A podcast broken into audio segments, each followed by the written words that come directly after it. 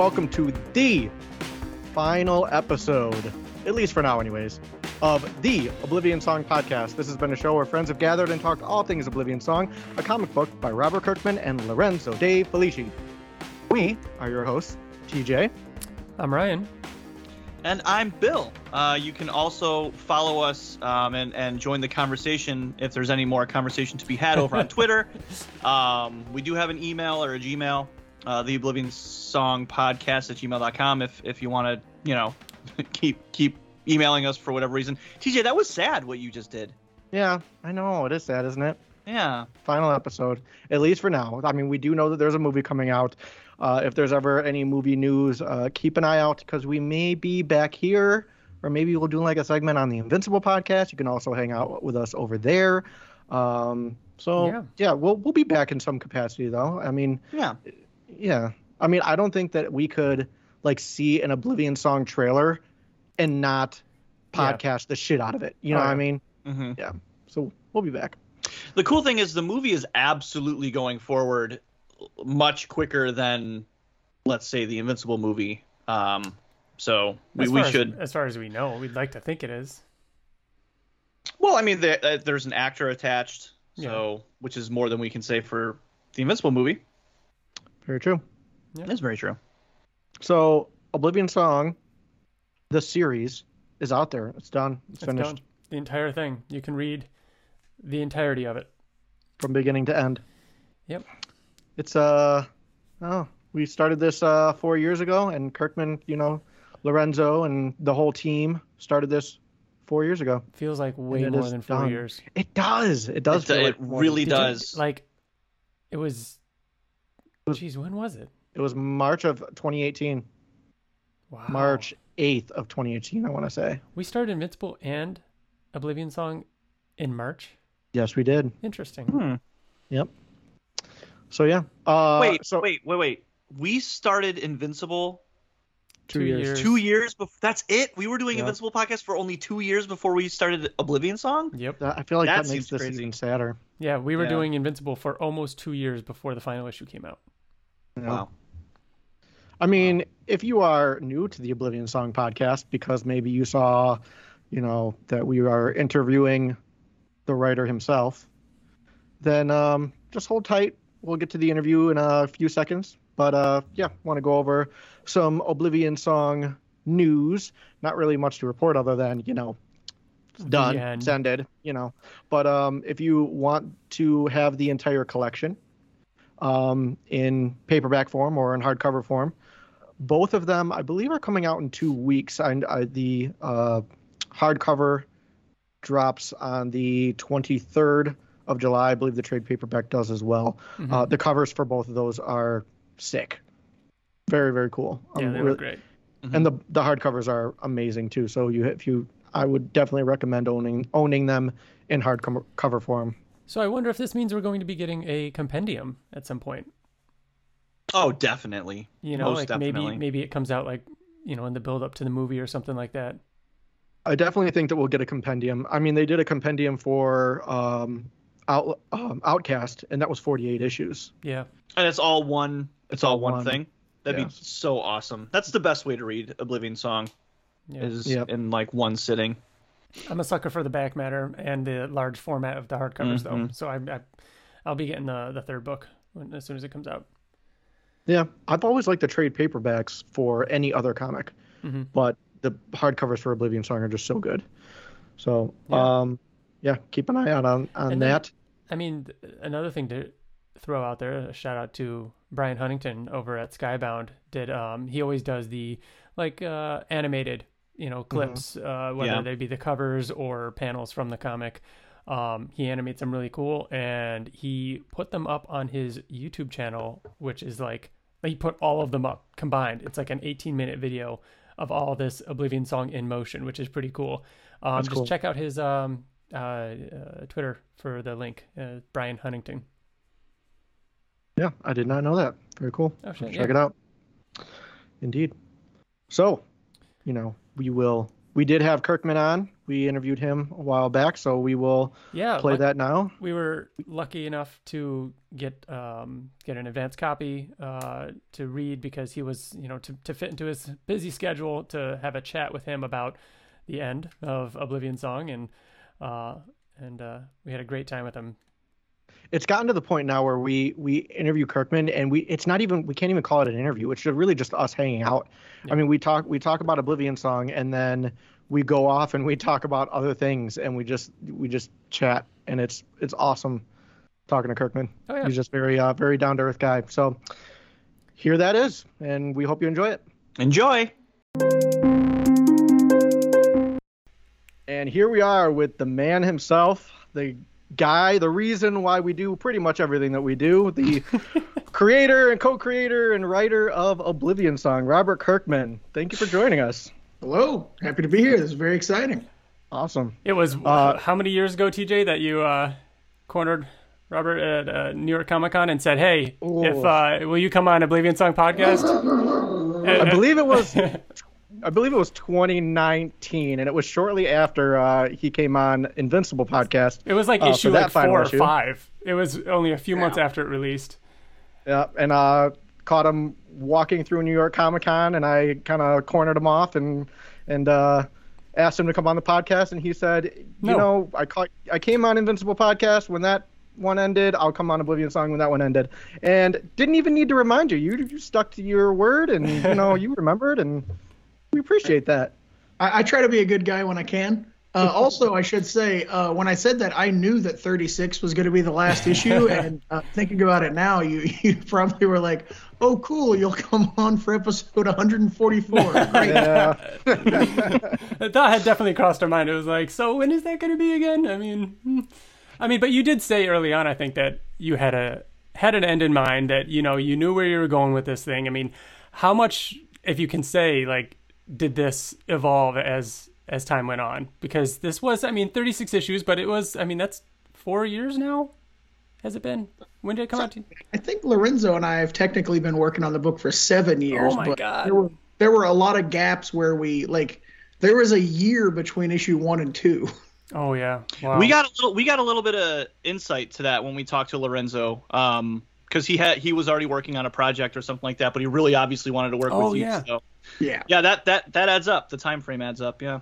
we did have a couple uh, people that wrote in some questions, and this is a perfect time to bring up Jordan Gilbert's question, who said, uh, "When did the idea of writing of the when when did the idea and writing process start for Oblivion Song? As you said, it was about seven years before that. And was it a collaborative effort like Invincible was with Corey Walker and uh, Ryan Ottley? Yeah, definitely. I think um, the the like initial nugget for Oblivion Song, uh, I probably had the idea. I don't know. I think I was working at Marvel at the time. It was you know at least ten years ago, possibly uh, fifteen. Um, so and and you know I didn't have the title Oblivion Song, and I didn't uh, uh, know all the ins and outs of what I was going to do. But the opening sequence of Nathan uh, fighting the monster was uh, kind of what I started with. Um, and I, and I had a bunch of like other aspects of it, but it was all very vague. Um, I, I know initially uh, Nate was going after his wife, who was stranded in the other dimension, and not his brother, uh, and that changed at some point. But uh, when Lorenzo came on board, um, you know, that's when I started uh, working with him to finalize all the ideas, and we came up with all the side characters, and he, you know, came up with all the visuals for all the creatures and different things, and um, but you know, like 15 years ago or whatever, when I had the initial idea, it was a completely different concept. I think uh, initially it was like the biblical hell that he was going to. Oh wow. Uh, and, and, Oh, and that's cool. Kind of evolved uh, as we, uh, uh, you know, as the years went on, and I didn't get around to doing the idea. But uh, but yeah, when when Lorenzo was on board and we started solidifying everything, is when it really started taking shape. I'm not gonna say that the idea of that being the biblical hell is cooler, or, or I want to hear that story. But I, I would like to hear. I love I like Event Event Horizon's one of my favorite movies of all time, and the idea of like hell being like a dimension that's Yeah. real, but like you know like a mirror dimension.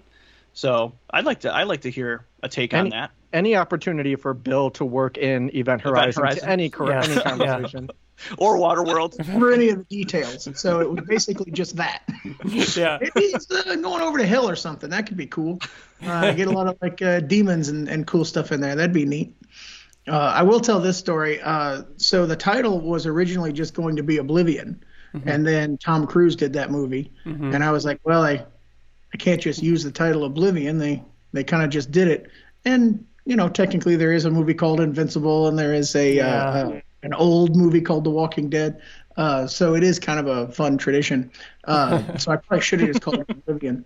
But uh, uh, I, I mean, I think Lorenzo had definitely drawn the first issue, and uh, I think we were working on issue two and three. I still hadn't decided what the title was going to be, and I couldn't figure out what was, uh, uh, you know, what it was going to be. And and uh, I had I had hit on Oblivion song, but it was kind of my temp title because I didn't I didn't it didn't sound right to me for some reason, and I was like ah, I don't really like Oblivion song, ah whatever.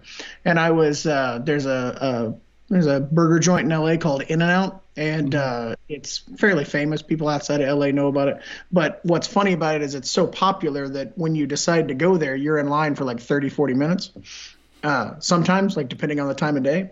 And so I was in line uh, getting burgers for the family, and uh, and I was I was just thinking about the title. I was like, ah, is- I can't I can't like I can't come up with anything. Oblivion song's not good enough. Just, it's pissing me off.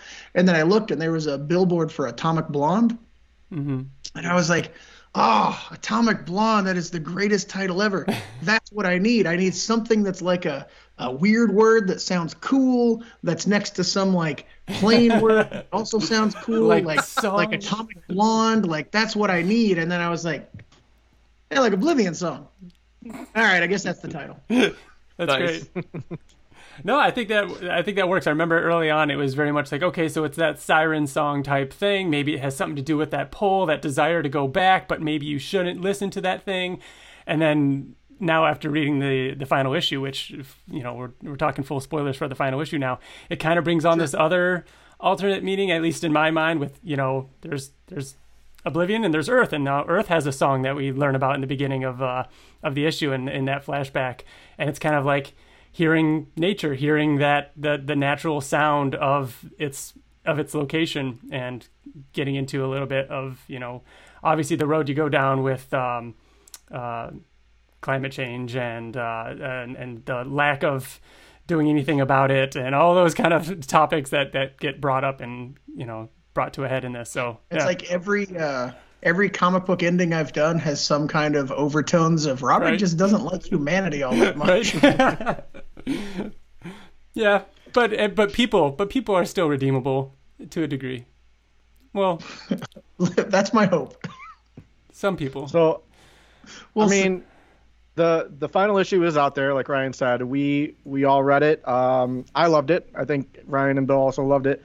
Um, but how does it feel now that uh, now that Oblivion Song is over, or how does it feel like when you normally um, finish um, and really any title? I mean, are you like relieved or sad or? I mean, it's all of the above. I mean, it's definitely uh, it's definitely a relief. Uh, I've always got I've always got way too much work going on, uh, and so uh, there's definitely a, a sense of like, oh, that's off my plate. That's great.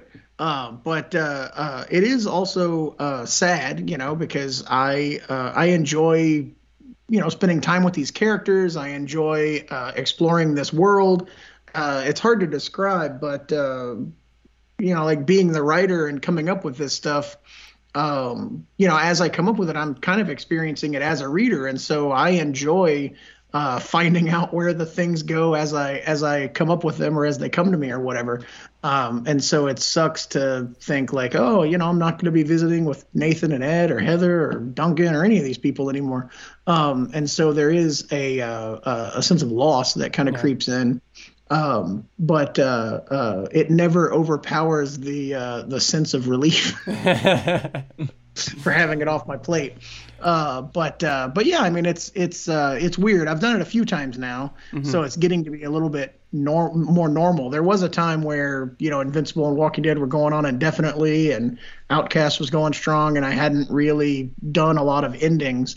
uh, and I was very nervous about it. But after finishing those three series and then working on the ending for this series, I, I feel like I'm getting used to it and I'm getting the hang of it. And Yeah. uh, so the the ending of Firepower when it eventually Oh comes won't upset me much at all. Yeah, yeah. Is there something I that? think- Go ahead, Bill. No, I was just gonna say that I, I think out of almost everything, this had the most like finite. Like you could see an end. Like you can tell this is a very definitive story. Like I couldn't see Oblivion Song just going on forever unless you know, like we had talked about. Wouldn't it be cool if if the transference opened up to like a third dimension and like that kind of stuff? But um, I think that that this was like a night a nice tidy little package and and you're right you're getting a hang of the endings man because like this this was like a really nice epilogue you know what i mean like it summed everything up it added a little bit more it still surprised us Mhm. um but it just yeah it just it it with a little bow with a tidy little bow on it Great. What are? Great. I mean, I don't know. This series was started with the ending in mind. Uh, it's something I kind of did with Outcast as well. I think this this book was a little bit more structured than Outcast, in that from the very beginning, I knew that it was going to be three 12 issue arcs that kind of Yeah. kind of had a three act structure to it, uh, and I wanted it to be. Um, you know, I wanted to build to the invasion so that the third the third arc was just this like crazy uh, world spanning invasion. Uh, the first arc was like interacting with Oblivion a little bit, and then the second arc was like really exploring Oblivion and setting up the uh, uh, you know the big invasion. So you know, I kind of had that whole thing planned, so I guess that might be why the ending is a little bit more, uh, you know, finite and definitive because you know, I've always been working toward it. With Invincible and Walking Dead, I, I kind of meandered, uh, and, and the ending kind of took shape like as I was getting deeper and deeper into the series. yeah And when you're and it works really well for oh sorry ryan It's okay. No, I go, interrupted. go, no, you go. go ahead No, I No, was just gonna say. No question. ryan you go, go. I was just gonna say. So when you're sitting down to actually get to the details of these endings, I mean, what are some of the things that you're looking at most? Is it you want to make sure to get some of those callbacks, some of the some uh, some surprises, or there's this one story thread that you set out from the very beginning that you knew this was at the end. I know you've talked about Terra standing there in that gladiator arena, like that was an image you always wanted to get to. Um, so I mean, is there is it just like a combination of all those things? Like we got to see like, and that was one of the moments in reading this uh, final issue that I was like, like wanted to shout was five years later, and it's like yes, like there it is again. Like it when was it just happened, it- I was so mad at you, Ryan. I was so mad. I'm like, that fucker probably called it, and he's gonna. it's so toast good though. Like it, it it it it just fits so well. It was like how did we not? You know, I don't know. Yeah. Well, I mean, I was I think I was excited to get to the details of Ed and Nathan's backstory because I I'd never really gone into what happened to them. Uh, you know, the fact that Ed basically raised Nathan, like that's kind of a reveal in this issue. Um, just how like entwined and how deep their relationship goes. Um, and so I was excited to get to that stuff. But I mean, really, like I say, it's all of the above. Uh, you know, I try to find those moments in the series um, you know, as I'm getting to the end of a series, I always try to reread everything to see if there's anything else I can pull out to call back to or to reference in some way to uh, make sure there is like a overarching sense of completion, uh, you know, to the series. Um, and and you know, some of that stuff's built in, and some of it, uh, you know, I just kind of find, uh, you know, as I'm as I'm working on the series. I can't remember. Uh, I know the the wall moment uh, with them chiseling their names into it. That was Oh. something who was gonna. I was like, who is he crossing off? His name is oh, Heather's not on there. Who's on there that he would be crossing off? No, I love that. That was such a good page turn, them man. What's that? I said he's adding them now. I know it's so cool. That was great. That was such a, co- a good call. Him and and then of course the uh, uh, fear of the returned guy flip flopping, and now all of a sudden he's like, oh nope, now it's. That was great. That was great.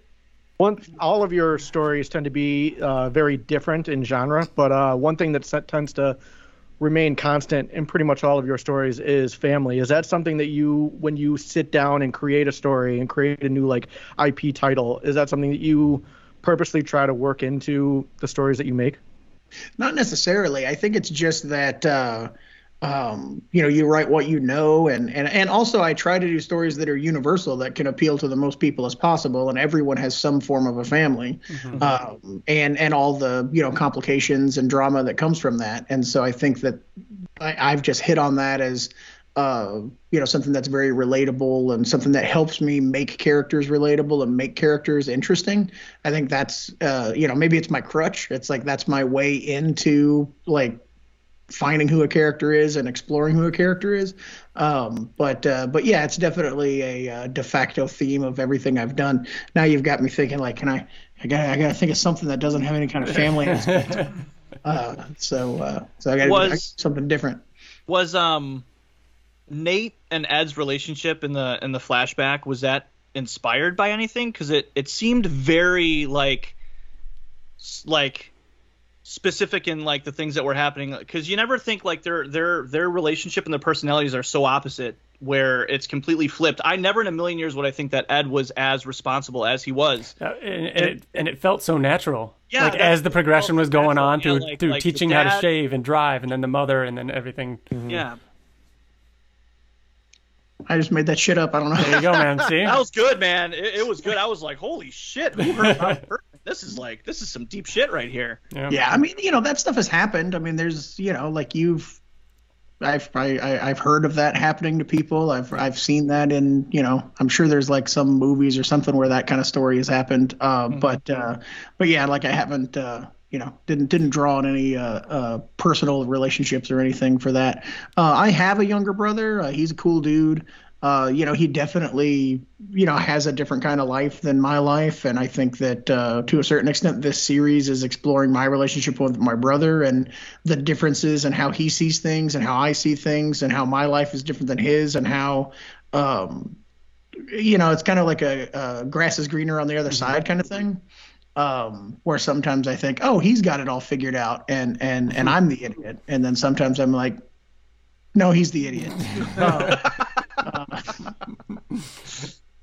and, and, so there's there's definitely parts of that that that creep into this story. Uh, one specific question that I had when reading the final issue was the the square building, and it was one of those things that if if I, my assumption is right, would that just be one? It's like the location that they use to transfer back and forth? Is that like a main hub? There's the square uh, building with the like poles on the ends that he sabotages. Yeah, so what you're looking at there is uh, is a cube comprised of shipping containers. Shipping containers. So that's yeah. just that's just industry. So like that entire block gets transferred over to yeah, Oblivion. So they do that's... one block basically at a time, or like, yeah. like to to move larger amounts of things and quantities back and forth. Yeah, yeah, it's it's basically like a, a port where yeah, like, yeah. those shipping containers come over on a boat and then they get processed and disseminated through the country. Um, that's where they're getting transferred over to Oblivion, and that's like the main hub where they're yeah. getting all of their, you know, like food and and things that you know, like clothing yeah. and I don't know, like all the stuff they're selling in that mall is coming through that port. um, and vice yeah, versa, right? They're probably getting like the lithium and all that and the coal and shit like that. Yeah, that they, are sending that stuff back. Yeah, yeah. I, I, uh, uh, you know, there were definitely a few scenes that I wanted to, you know, I I, I was gonna have uh, Heather preparing a shipping container that had a lot of their stuff in it, uh, just to show that they were getting like you know some kind of last minute like chunk of their stuff over into Oblivion before they decided to settle there. Um, but you know, in the writing of it, it's yeah. like there's room for this scene, and it's and not. And then you wouldn't have the reveal with him talking to to you know Ward at the at the wall, and then the page turn. It's like that's where they are you know, and because yeah, yeah. prior I to mean, that you don't see anything; it's all ambiguous. It yeah, it would. Be, you wouldn't really know what it was yeah. at that point, uh, and then later the reveal okay. would come. But uh, but yeah, yeah. I mean, I, I, I tried to come up with more stuff around those shipping containers to show that uh, uh, you know how the the society works now that Oblivion was like a part of uh, of our civilization mm-hmm. and the different transferring of, of goods and things. But uh, and I assume that, especially with him being able to cripple it and that completely mess him up. Yeah, yeah. Great. In the end, just tried to do it as uh, in, in, as short, uh, in as few pages as possible yeah. to uh, lessen Lorenzo's burden as he uh, patiently waited for.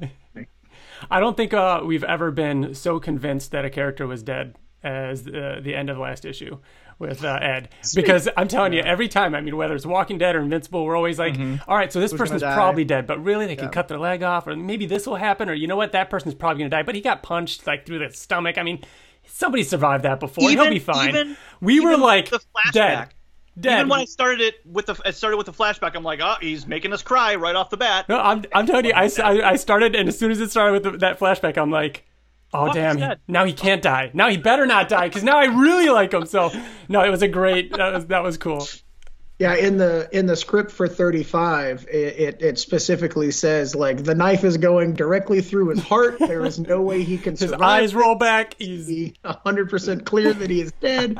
Uh, and and Lorenzo knew that he wasn't dead. And, you know, but you know, I just wanted to make it. I just wanted to make it clear because you've got alien technology, and so it's like, Yeah. oh, you know, the rules are changed. You can have your art cut in half and come Yeah. back. Yeah, I mean, and and I mean, he he not only captured that perfectly well, but in this issue, Lorenzo, of course, nailing it as we talked about all last episode and throughout this entire run. Um, he just captured mood and emotion so well on these faces and these scenes. He he and crushes it. technology and fight choreography. Like he crushed this whole Yeah. series.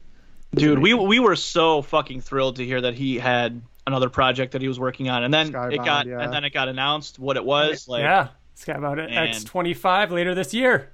Kroma. Yeah, no, it's Kroma. it's, it's spectacular. I've uh, I've read the first issue, and I think I think I've read the second issue. I know he he's he he's working in a in a interesting process where he's uh, it's almost like he's sculpting the issues. Because you can read it in like layout form, and then he finishes some of the panels, and then he goes through and does another pass. It's it's really cool watching him work, but uh, it's it's fun seeing him stretch out on his own, and uh, you know he's actually uh, uh, handling the coloring as well as Yeah. the writing, and so he's just like Robert, Annalisa, goodbye. What a perfect segue into our next uh, question that comes from Mitch Krasson. Um, when talking about structuring a comic book, he wants to know. He says, uh, "How do you go about pacing a comic the length of Oblivion that Oblivion song was? Do you have distinct periods where you slow down, or is there a different way to plan?" uh, I mean, you mean uh, is it pacing like the entire series? Um, Or Yeah, moments in which you know that a climax has to come or whatnot. Yeah, I I uh, um, I think the structure of uh, the actual comic book helps me. Um, it's something that uh, isn't there when I'm writing television episodes, so it's uh, it's a little bit more difficult. Um, but I mean, you know, you, you learn different things. But uh, uh, in comic books, every page turn is an opportunity to surprise, and uh, you're limited for length for the most part. Um, you know, I can go 20 to 24 pages pretty easy, and obviously there are issues where I expand it much further beyond that. But if you try to stay within those uh, confinements, it's it's for me. I mean, I've been doing this for 20 years now, but for me, I sit down with like a 22 page map and I go, okay, well, this moment's going to be here, and this moment's going to be here, and I need to have like enough time to make this moment important leading up to it and enough time for a resolution behind it to to you know put in a motion after the event. And and once you start uh, uh, blocking those in to those slots um, it's all it's all kind of laid out to the point where then um, I don't know like it, it, it seems easy I guess is, is what I'm trying to say because if you go okay my big moment has to be on page 16 I need page 17 and 18 to be a resolution. 18 is a page turn resolution moment and reaction to 16 and I need to get to 16 pretty fast so I need to start the ramp up on page 10 well then you've got 10 16 and 18 all blocked in and so then it's like okay well how do I get to page 10 okay well I know I have to cover this moment and I've got this subplot from this last issue that does this and I need to have a lull that leads into this thing and so that's going to be on page 8 and uh It sounds and- super easy. If if Ryan, if- Ryan loves that No, of I'm telling you right now, Thought. if- you fucking do, Ryan. listen to this, listen to this. If you're it, you're if you're hearing this right now and you're like super into what Robert's saying, he's giving free classes every month in the back of Walking Dead Deluxe and RC and and Firepower with RC Coda. I'm telling you, man, that stuff is gold. Everybody should be reading that because that's what I look forward to most when it comes to those.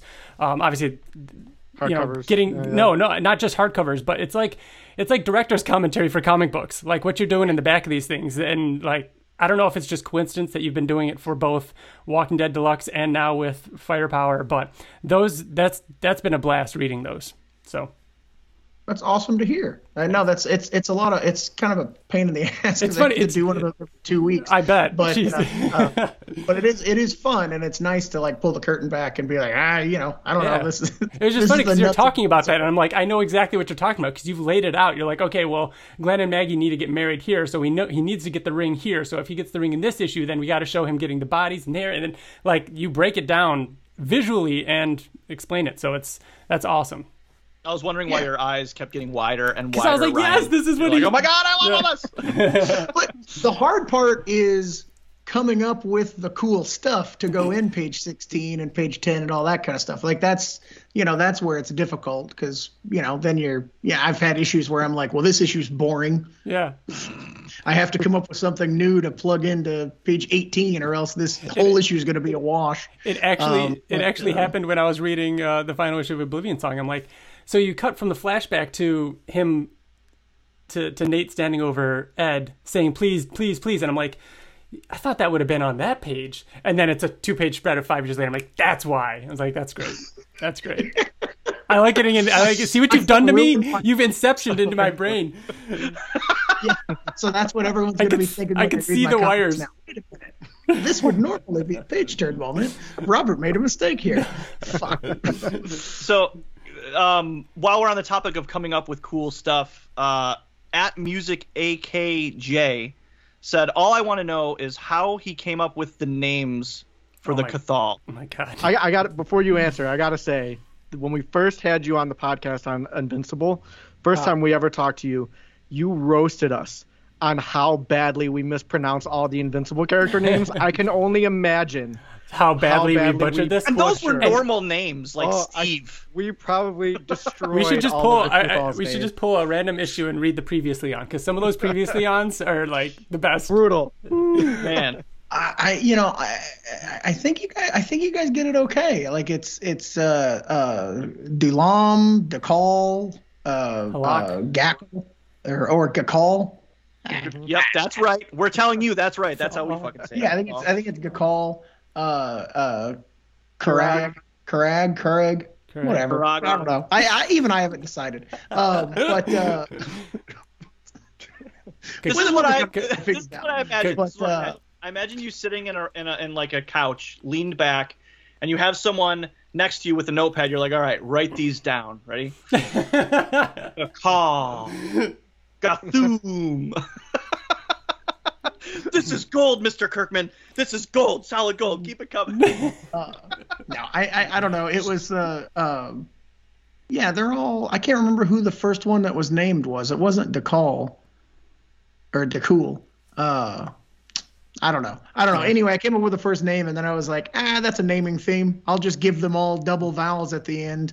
Um, Nice. and, and work all that out. And And, that- then for Karag, it was flipped because I was like, he's a leader, so his name is like a little different. So he doesn't have the double vowel thing. Um, and, and that was just to make him seem more important or something. and then it's Nice. just pure coincidence and poetry that uh, Gyllenhaal has two A's.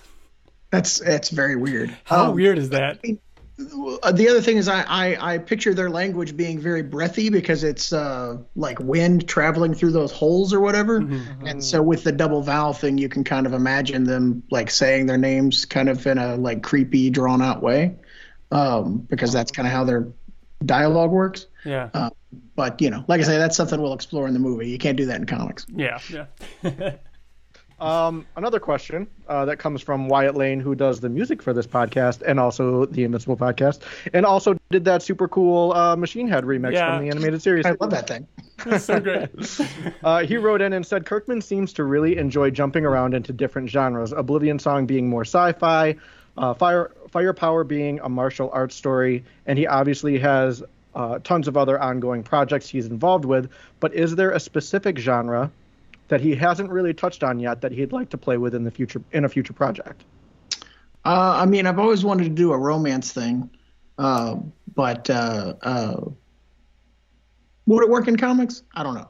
uh, so, so I don't know. Um, and and uh, yeah, I don't know. I mean, there's definitely some other stuff I've been playing around with, but I'm not not going to reveal anything here yet. But uh, but there's definitely a lot of genres out there that I haven't dabbled in that I think would be kind of fun.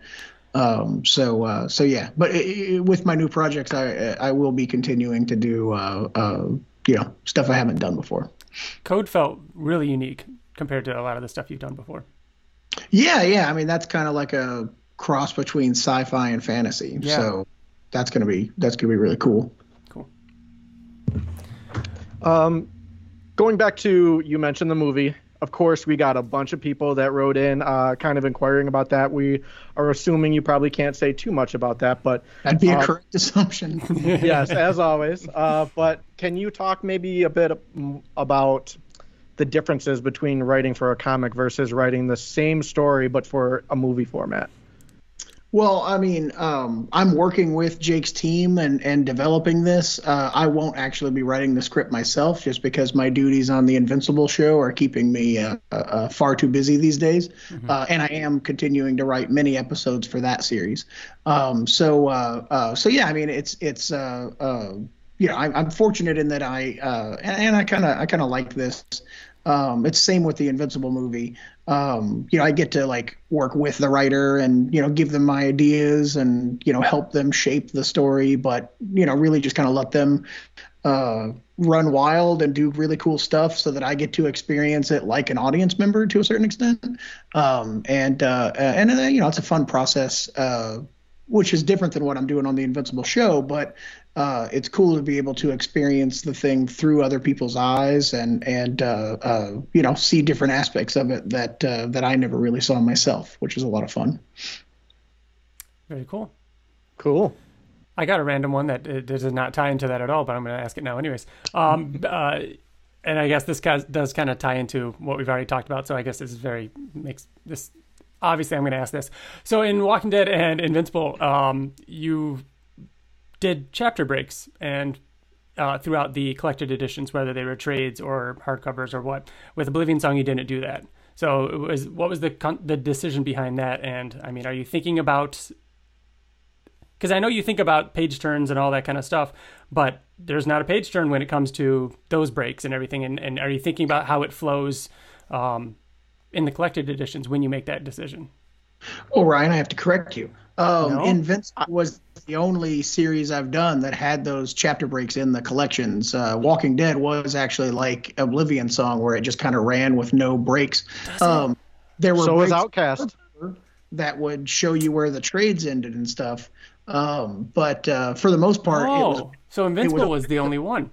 Yeah, yeah. Out, uh, Outcast the, is the same, where every issue just runs into every you know every other issue. Oh, cool. Um, I can't remember if Wolfman uh, is different, but uh, but man, Firepower is the same as Oblivion Song and Outcast and yeah, Walking there's Dead. no there's no I issue feel like break. that's that's uh, uh, I mean, I guess it's kind of a technical uh, answer because um, when you put the chapter breaks in between the have issues, it something on the adds two side. pages for every issue for the collections, and so that's you know, like it makes the compendiums for Invincible, uh, you know, way more pages than they need to be Hmm. because when you have 48 uh, you know, that's like 90, that's 96 extra pages that have to be in that book, uh, which is crazy. Yeah, And so since then, I've just tried, and, and I feel like it, it makes the storytelling a little bit more seamless. And, and I like the idea that you get the chapter breaks if you read it month to month, but if you read it in collected form, you don't really know when an issue ends and when the next one begins. You're just kind of experiencing the story as a piece.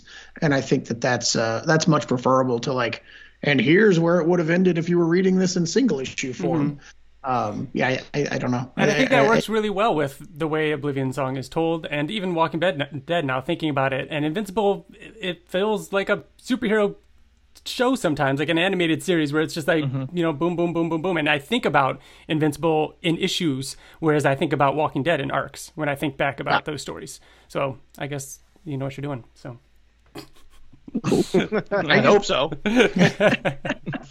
and it does result in every now and then if you re- if you're really paying attention if i can destroy my work even more uh a lot of first page a lot of first panels on the first page is like a response to the cliffhanger moment you know because it, it, it in the single issue form it has to restate it so you know exactly yeah, what- exactly. but it has to work in a way that when the pages are next to each other it still works and So so, I guess I guess that would have been the better question because you're gonna you have to know th- whether or not you're going to be doing that to kind of plan for that collective Yeah. format. Interesting. Yeah. but it, it gives you a lot of first pages where it's like, why did you do that? Or you know why? I don't know. Nice. All right. right. Um, so I have I have one other question, um, and you don't have to tell us about your political affiliation or what you think of the government, but it seems Goodness. like you really are. I mean, it's kind of on the nose. Um, man, You've read Die, just- Die, Die. or, or I mean, or specifically this, like what just a fucking bastard.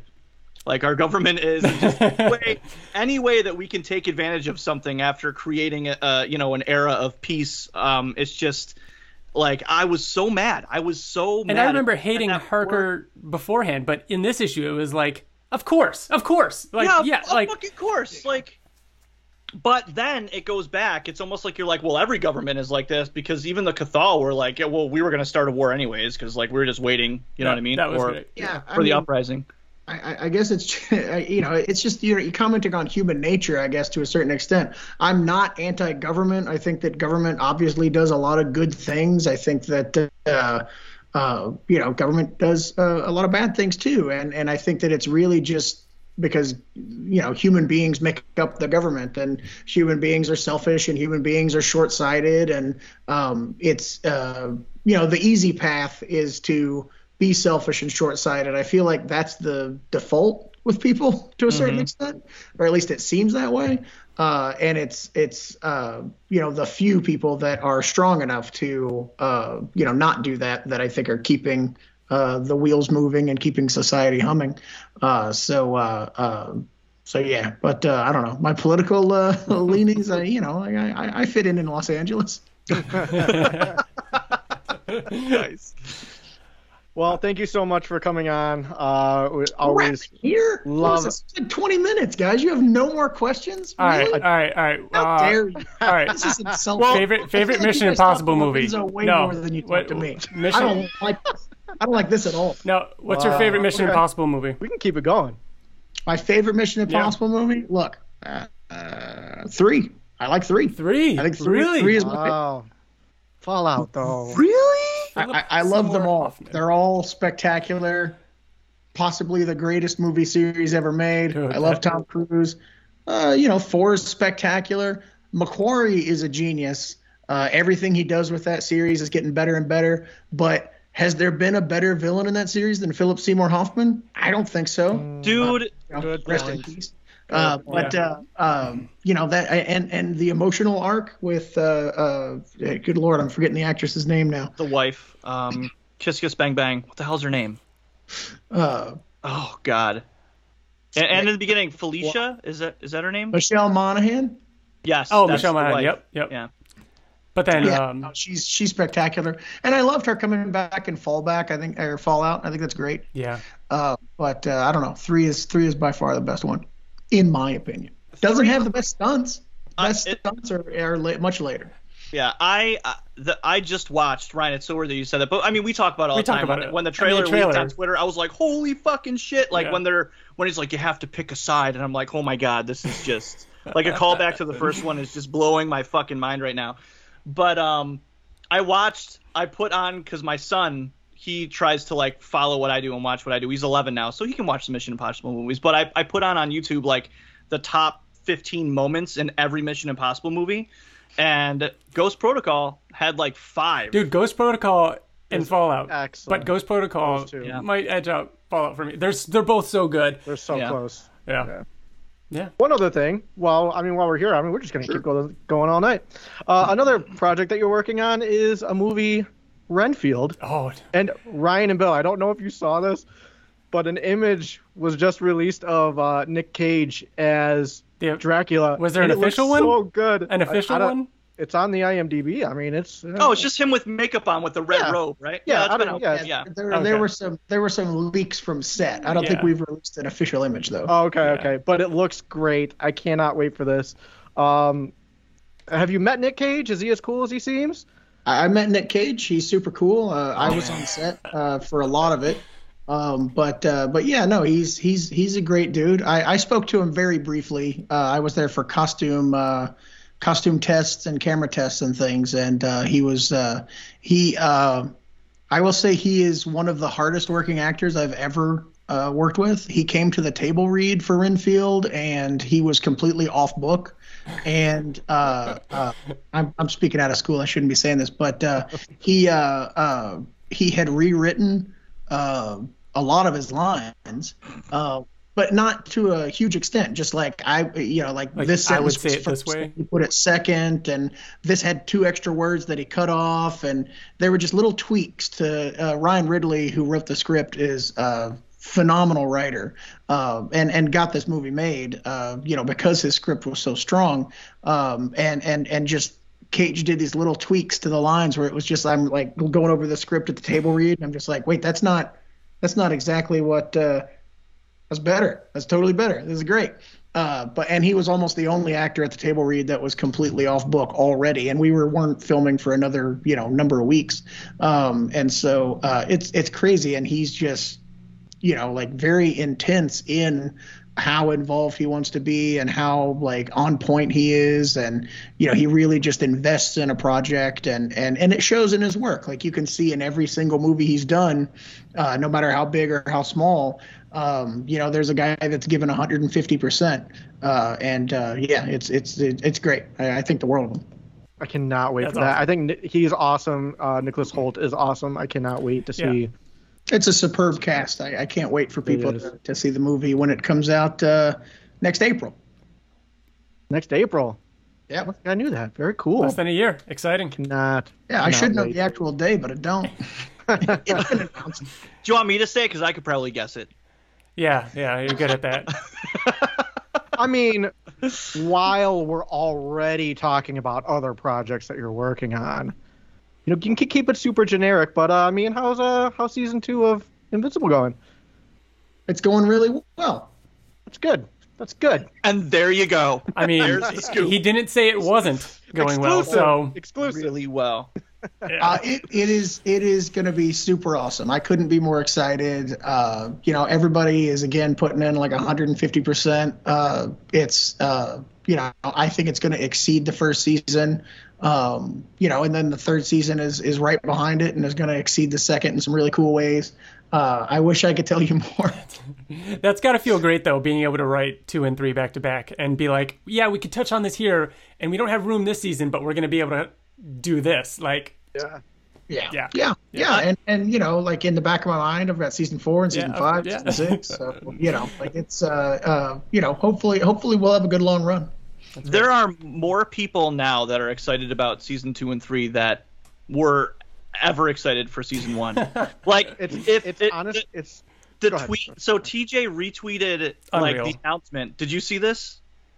I no, I don't know what are you So- talking about? So he so TJ retweeted the the original announcement. You know, season two and three announced, and the amount of re- how many retweets did it get, and how many comments? Like sixteen thousand, like uh, something ridiculous. So the Invincible Twitter account had an interaction with a fan that said um, uh, announcing seasons two and three, and then they commented and said source, and then the Invincible Twitter said um, us, Us. and I just like screenshotted that, and I- again, and this was like a year first- later, and like Yeah, TJ yeah. was like, "Oh yeah, I remember didn't, how like- funny this was? Like this is, still makes me laugh." It blew up more than the original Announcement. Um, announcement did, and I believe that it's because there are so many Invincible fans of the or fans of the show that discovered the show after the show Well, yeah, after the finale premiered, now. Mm-hmm. and and it was almost like a re. Um, a re-announcement that there is a season two and three coming, so it's just goes to, well, going off of what I believe Bill is saying is how much it has grown even since the show originally came out last year. The show is quite popular. I'm very excited about uh, what this means for the future. So Does- so I was gonna say uh, when the show was going on, you couldn't get the books on Amazon. I mean, are, are book sales still reflecting that? Like, I mean, I know I can't imagine they're still sold out, but like, did are there more readers of Invincible too? Uh, book sales very strong. Yeah, no, I mean it's uh, it's crazy how um, like when Walking Dead hit, uh, the book sales uh, you know kind of ramped up. So there was a, a definitely a spike when the show debuted, but it wasn't until like season three or season four that that sales had like ramped up to a crazy level, and uh, Invincible just kind of jumped to that season three level like immediately. Uh, so it's it's been it's been crazy how the Invincible show has affected Invincible book sales uh, way more than the Walking Dead show initially affected uh, uh, Walking Dead book sales. Wow. So it's been it's been pretty cool. Yeah. People just love spoilers. Like they have to know. They're like, "Fuck it, it's out there. I'm gonna find out where Omni Man went, and like Yeah. I need to know." Well, I mean, there's two different ways to enjoy the show. There's the way where you enjoy it cold and you're like, oh, this is a great ride, or there's, you know, I've I've experienced the comic and I'm anticipating how they get to certain things and how they handle the changes, and you know, you're gonna read the comic and then watch the show a year later or so, and you know, forget certain aspects and be like, oh, I didn't know that went that way. Um, so I don't think it really spoils things, but uh, you know, the the show is never going to be exactly like word for word what happens in the comics. Uh, there's Yeah. things we're adding, there's things we're leaving out, we're getting into certain things a different way. Yeah. Uh, so you know, the comic doesn't really spoil things. No. Are we gonna find out about that mummy? Of course. Yeah, You I think, see Kahor again. I think all I could do is just shrug. You're like, I don't know. Maybe. No, that was something that uh, Ryan Ridley, who wrote Renfield, uh, wrote that episode of Invincible. And uh, when he added that sequence, he was kind of it kind of came out of left field when he turned the script in. He was like, "I don't know. I was thinking I'd open the episode like this. Is that okay?" It wasn't something we had discussed in the room. Uh, and when the script came in, I was like, "Oh my god! Like this is this is great. This is like the perfect kind of Invincible subplot that we would have done in the comic without any idea of how we would follow it up." And then and, and then he would like come up with ways to follow it up and take the story in all kinds of weird directions and and and I was excited because I was like oh cool now we've got something like that for the show that's original to the show so you'll definitely see Kahori again and you know I, I think by the time Kahori's story is told you'll be like What the fuck is this? where did this go this is crazy nice. Awesome. And so yeah good stuff all right, TJ. Cool. Are we wrapping it up? I mean, do you have any questions for us? This isn't easy, you know. You want to you want to try your hand at it? We're we gonna keep this you have a going? What's misconception happening? How this relationship works, guys? I don't do work. I don't prepare for this at all. I, I sign on to a Zoom and I answer up. questions haphazardly. And haphazardly? I was gonna say half-assed, and then I was like, that's not Haphazard and half-assed. Oh, haphazardly. Let's let's let's say that. And then uh, uh, and then I forget where I am halfway through, and my answers stop making sense, and then uh, we get done, and then I go take a nap. That's that's how this works on my end. like- the way it plays out for you guys might be a little different, but uh, but anyway. You guys have been doing this for a long time. I got to say, you uh, you're getting a lot better at it. It's very Thank impressive. Uh, old TJ's got his uh, his little intro thing going, and that was that was really well done. And you guys are asking questions very nicely. It's it's it's nice to see uh, see you guys growing and uh, uh, evolving uh, as as podcasters. It's uh, it's a sight to behold, and I, I couldn't be happier. Thank that you. It all re- re- revolves around stuff that I have something to do with. I was just gonna say, and TJ said it. You're the reason why we do everything. Dude, you're- I mean, it's. I mean, the reason we, we are comic book characters now too. I guess. Have you Well, seen that? Kyle Higgins. You can give him all the credit for that. yeah, yeah. It's crazy. Just goes to show too, just uh, how how shit we were at the beginning. But uh, it's good to know that we're we're We've doing gotten, okay. we've gotten better. I don't know.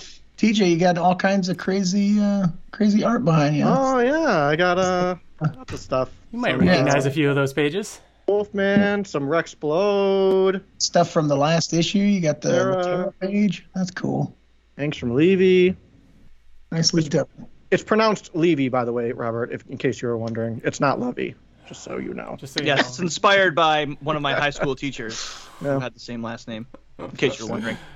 Still getting used to that, but It'll it'll be easier when the show's out. yes, Yeah, I think so, yeah. too. No, it won't. All right. Well, thanks for having me, guys. Thank Oh. you so much for uh, for joining us again, and you know, sticking true to your word on coming on the Oblivion Song podcast and helping us finish it out. And we've enjoyed doing this podcast and uh, and reading this series. It's it's been honestly amazing. It's it, we we've loved this series and kind of breaking it down and and going through it. So thank Can't thank you. believe can't believe we're already here. I feel like we just started it. I know it's sad. We announced it at the end of Invincible, and now we're at Yeah. the end of Oblivion Song. So here. So we need a new IP. series that kind of kind of I think it started Yep. shortly after Invincible wrapped up. So So here we are. Thanks, thank you so much, though, man. Appreciate it. No, this Thank is you awesome. again. Thanks so much for uh, you know all the stuff you guys do. I really do appreciate it. Thank you. And there you have it. Thank you so much, uh, Robert Kirkman, for coming on the show and hanging out with us. Um, we appreciate you sticking to your promise and you know being on the last episode. Uh, it was great talking with you. Yeah, his his like four year old promise of. yeah, uh, I came on when Invincible was done, so uh, I'll come on when Oblivion Song's done. hmm And I like- have a and- really, I have a really hard time calling him Robert. Like even while we're I'm talking to him, It's I feel like I have to call him Kirkman, which I don't Yes. know if, if it's I disrespectful know. or is it is it an everyone thing? Does everyone call him Kirkman? Does everyone call him Robert Kirkman? Or who calls him Robert? Even when, when like just now when we came out of that and I brought us back here, You said Kirkman. I said I said Robert, but I had to follow it up with Kirkman. Didn't I say Robert Kirkman? Yeah, you yeah you did. Yeah, yeah. And I had to like I, it can't just be Robert. It's got it's it's either Kirkman or it's Robert Kirkman. Yeah. It's one of the two. We do the same with Ryan Ottley. Ottley. yeah, it's always been Ottley. Yeah. So Yeah, that's weird. But Lorenzo we call Lorenzo. It's not like we call him De Felici or Felici. yeah, that's true. It's weird how things just evolve like that. Hmm. hmm Well, So- everybody's just listened to us talk for a while about this final issue, but I'm really excited to go into it in depth with you guys because we didn't really go page by page like we normally do with Robert uh, Kirkman. Um, Um, yeah. So I mean, we'll start where we always start, which I mean, What a beautiful, beautiful cover. It's ridiculous. It's so I- good. I it's a just- perfect, perfect ending Yeah. cover. mhm. That And we've sunset. talked about it in the past, sunrise. like how uh, I say sunset. It's the final issue. Um, you know, like when this cover was revealed, it's like, ah, of course. How did we not see this coming? Like, Yeah. just uh, I think it was uh, Lorenzo uh, today tweeted about uh, an image of all four of these covers, and just seeing them all together is just so great. I love it. Yep. Yep. Perfect Make a, culmination. make a poster of that, Eh, or hell, make posters of each one. Just get me Yeah. get me four smaller posters, like prints of each of these to, to frame. I, I feel like it. it's something that they would do. yeah, I have a version. I think it's the Italian version of the Oblivion song number one. Like the, it's the trade paperback, but it, it is a hardcover. Uh, and it came with the first six issues of prints. That's exactly right. what you're saying. Um, so they should just do that with everything. Yeah. Or I'll just get the Italian version of all of them, so I own everything. If, if they keep doing that, Yeah. I don't know. So, you guys ready to dive into the last issue? Wait a Mhm. minute. Which was- did we did we talk about in the last issue or the last episode of Oblivion Song podcast um, what Lorenzo is doing? Because it's it's Yeah. wait, we did. No, we said that that there was something that he's doing, but since then I feel like we've gotten the announcement that of what he's working on. I on. think you're right because it's been over a month. I think You're you're, right. You are right because Lorenzo told us that he was working on something. Yeah. Mhm. And um, However, Kirkman did mention it uh, when we were interviewing him, but I don't think we ever talked about it. You know, So, yeah. amongst So us and say like what it is. Go go for it, Bill. Yeah, I mean, he's what's cool is he's starting to release. Um, so it got announced with Skybound X. yep, Um, Skybound as- X25. The yeah, issue as one of out. yeah, as one of the new things that's coming out. What is it called? It's called like Kroma C- Kroma. hmm with a K. Um, and yeah. So if you go ahead. Oh, I was gonna say, and that's that's aimed for uh, release on July twentieth. Yeah, so if you check out um, Lorenzo De Felici's Twitter, he um, his last one of the last things he did was a black and white panel, um, two page spread of of Kroma. So Mm-hmm. I don't know, it's cool. been Like throwing I, up a couple teases here and there Yeah. of it, and it's just ridiculous because he's writing, you know, drawing, coloring, like he's doing everything on this one, which Mhm. is really really exciting. yeah, the so it's gonna be is like of course amazing. I mean, Yes. it's a uh, this like some kind of warrior uh, in like skull um, So is that battle armor, and he's he's just in a bed of flowers, and it looks gorgeous. so is that the cover to issue one, or is that just the cover to its introduction in Skybound Skybound twenty X. I think it's I think it's Skybound X. Yeah, I don't think Yeah, it's issue one. yeah. Yeah, but I mean, so he's got like bone armor, TJ, to your point, and then his sword also looks like it's either carved from bone or it's wood. Yeah. So it, it looks like it has grain on it, like either wood grain or, or bone. Um, so I'm super thrilled to see what his crazy mind is going to come up with in terms of story and stuff. Ryan? I can't wait to see his writing style and how he, you know, writes Yeah. characters and yeah. Yep. In Uh, English too, no, his second language. Like he's writing, right? Oh, Or I'm, would it- I'm assuming it'll be released in both, but yeah. Yeah. Yeah. Oblivion Song was. Um, so since we're kind of you know talking about Oblivion Song news right now, I've got more. Uh, we've we've also got uh, the final issue of Oblivion Song getting a variant cover by Attack Peter, which if you're hearing, You know, I had that written down and I completely failed. Yeah, which if you're hearing this, um, it's probably already gone uh, because the sale is I think the day this is being released, or is it tonight?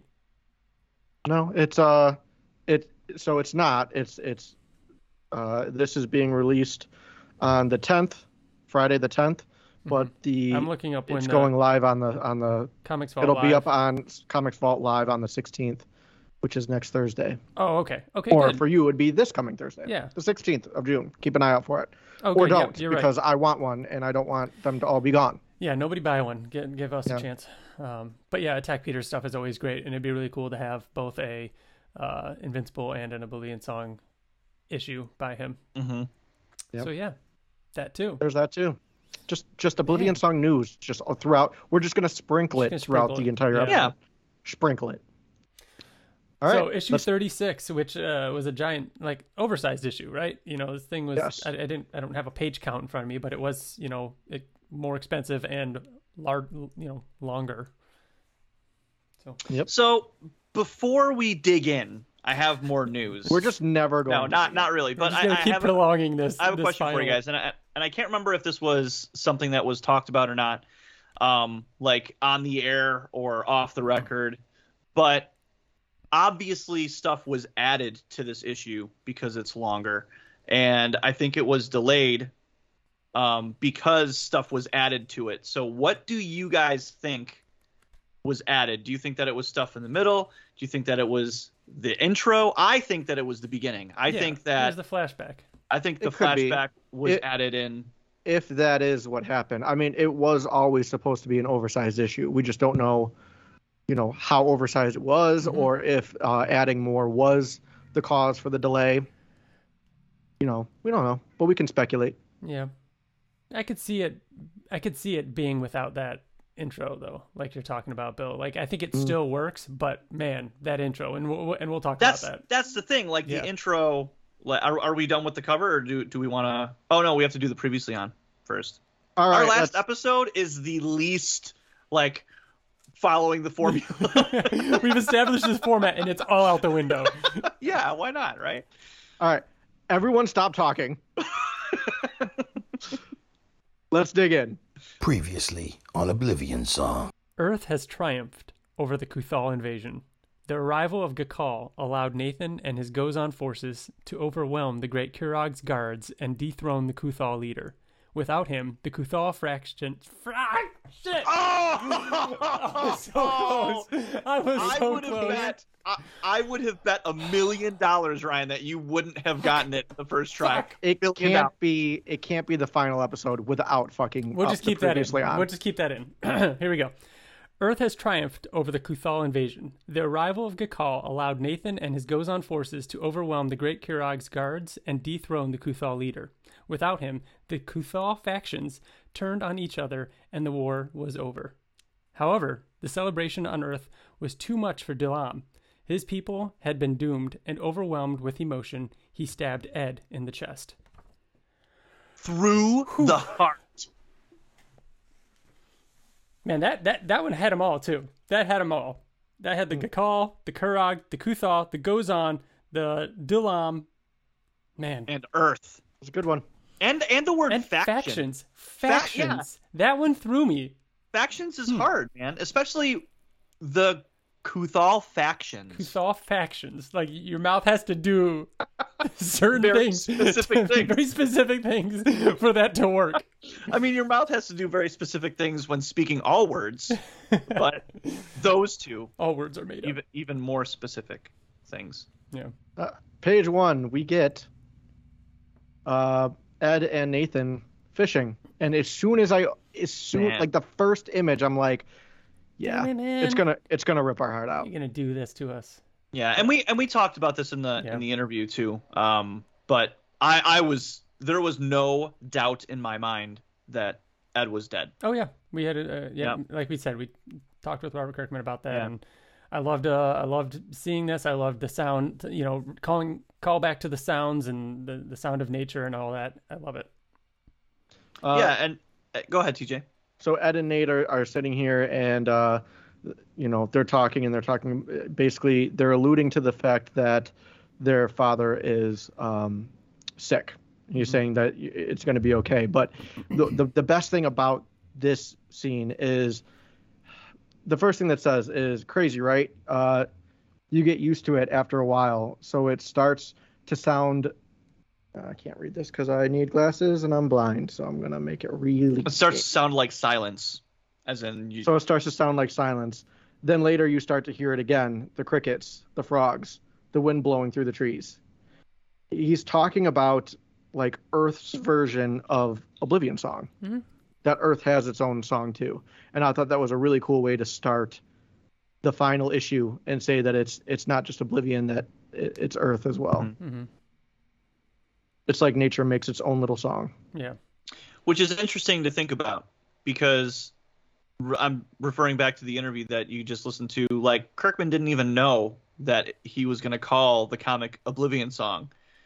Yeah. So, which means that he didn't even really have this a song like was going to be a thing. You know what I Yeah. mean? So Well, the fact like, that it's like he said, he he he had the concept, the idea, and then the Mm-hmm. name. He had the the name, but he wasn't in love with it, and then he ended up uh, digging the name. So I'm guessing what came after that was all right. Now, how do I fit yeah, Oblivion song into this? And it had to and make it a reoccurring theme. and not even the reoccurring thing, but they just had uh, all right. So it's Duncan's thing. Duncan says Mm-hmm. this thing. It's a sound you hear, and every now and then mention a sound, and that's it. But then calling it back right here at the end, it's great.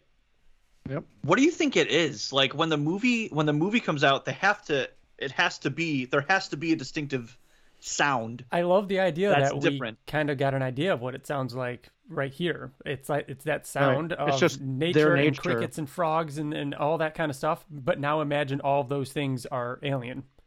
You know, which you can't. That's what I mean. Yeah, Like, so it's, so it's you can't fathom what it is. So Yeah, the movie weirder- has to it's it weirder to noises. come up with it. like if you hear Yeah, that weird fly or or bug whiz by your head or something like that. It's it's something abnormal but familiar in a way. I don't know. All I can all I can think of is that one episode of Rick and Morty where the sun rises and it's just screaming, and it, and it just screams all the time. So uh, it cuts to uh, the house, and Nathan comes home, and Ed's car is there, so he knows that something is up. And Nathan walks in the door, and uh, Ed is sitting there with their mother, and their mother is just bawling. So it's kind of Mhm. uh, th- their way of saying that um, their father passed away. So And it's just the mother now. all the all these sad moments of of young Nathan taking care of the mother who is not, you know, handling it well. Um, And it's Ed- really like, go ahead. no, I'm just saying Ed, you know, sticking up and uh, uh, moving moving back home to help take care of them because she's unable to. I think what's cool about this is that it really shows the age gap between the two of them because we've only ever known them as adults, and it's always kind of felt like Nate was more mature than Ed. Yeah, um, where like Ed was super impulsive and like obviously he gets into trouble. So this like show, I was like, wow, they're they're like I think how getting how to see uh, Ed as an older brother was Yeah. is, is huge for for Yeah. their and it shows the it shows the progression of how, of where that changes too, Mhm. and where it uh, where Nathan becomes like the the more mature one. But um, Ed here it basically is took on the role of dad. He's he's uh you know talking to Nathan about bullies. He's talking to Nathan about girls. He's teaching him how to shave, how to drive. Um, some really funny moments in there too about uh, like Ed freaking out about him staying on the road and and at Nathan saying, you know, stop yelling at me and um Yeah. and then and and again because we'll keep doing it shout out to lorenzo and, and elisa of course for nailing the progression of their age like the, the facial hair on ed and how that progresses and um all that is, was was real great like they all they, they look like themselves at every age Yeah, Yeah. it's it's even like the the page before the montage, like it shows Nate's face up close, and it looks like a young pudgy face Yeah. Nate, and then the the teenage like Ed, he's got the wide mouth, so like there are traits that are there. It seems And like then- such a hard thing to do. yeah after and then after their mom's funeral like they look much closer to their age now but Mhm. still noticeably younger like yeah, i was blown away with that yeah, great job. Yeah. Yep.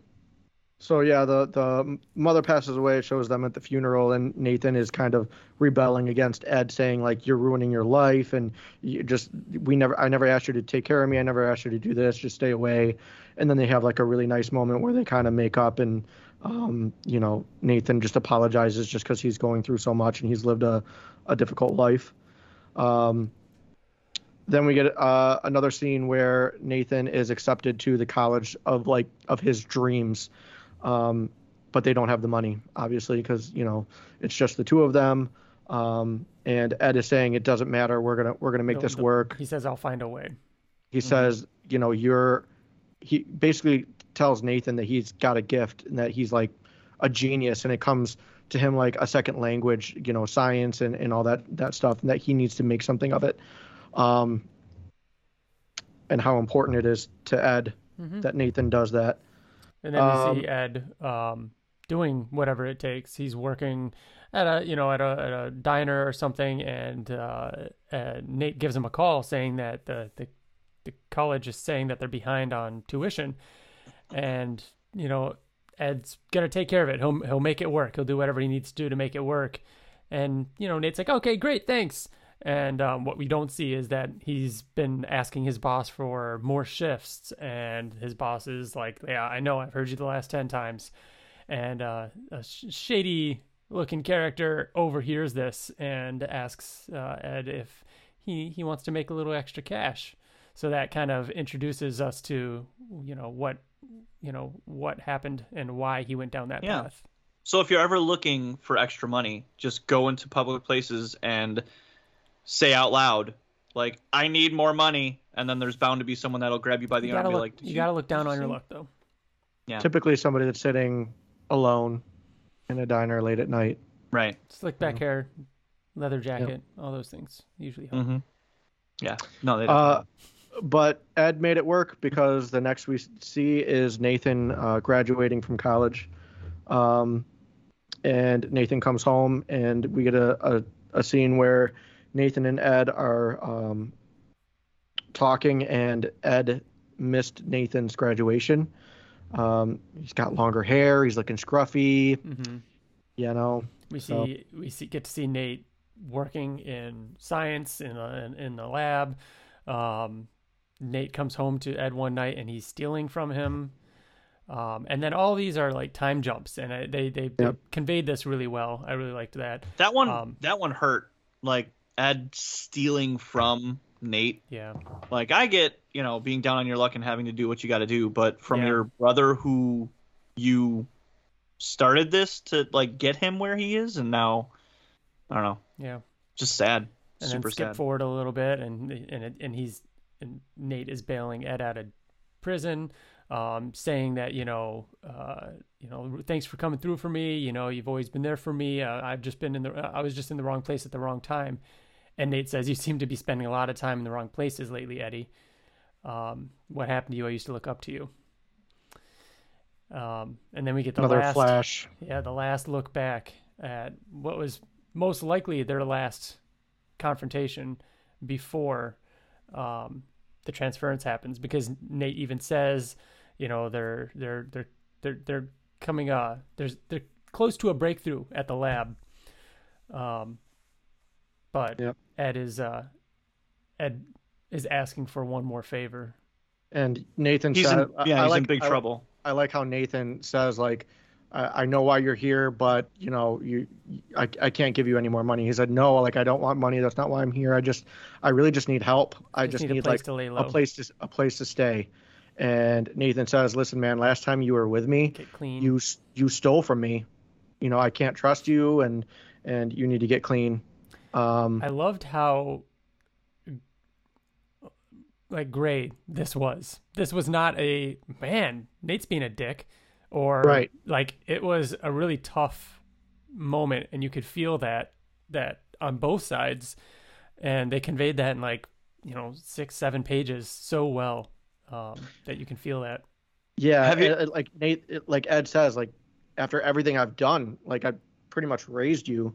So I was gonna ask, but I mean, no one's really in the wrong here, right? Like if if I were in Nathan's shoes, I don't know what I would do. I feel like I would, I would have trouble trusting him too. Yeah, I mean, we know the story and we know uh, Ed, and we want to say, yeah, sure, we would, but I mean, in that situation, it's that's tough, you know. If it's gonna- I've never been in a position where someone has been begging me as I'm walking away, you know, like, and they're like, please, please, like, Ed is like, like, dude, please, and Nate's just yeah, walking away. Uh, That's that's I don't know. I've I've never been in that position. I I don't think that I would be able to walk away, but I've never. Again, it it seems like that's all Nate's done. Has Yeah. been there to like bail him out. So Yeah, and Nathan says too, like I'm, I know why you're here, and uh, I can't give you more money.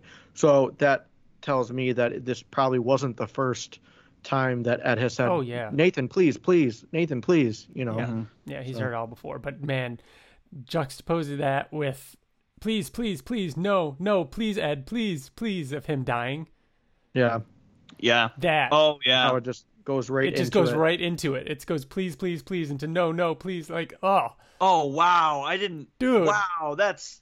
Whew. I know, but Woo, it, the tables that's- have turned.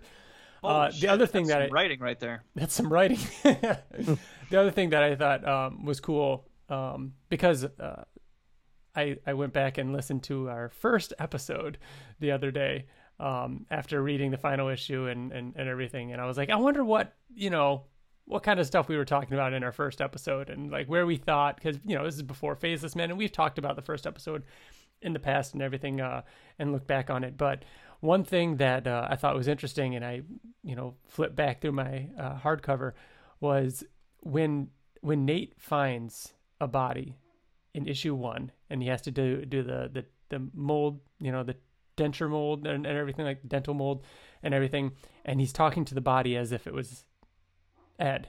Mhm. Um, and that's when it cuts away, and Ed Ed is there with other people watching him. When he's talking to the body, he's apologizing to him, saying that he messed up, and I'm so sorry about everything that happened and everything like that. And at the time, we are like, we don't really know why.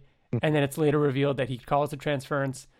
But now there's another layer. The last thing Yeah, he saw him, the last time he about. saw him was him walking away from him when he needed help.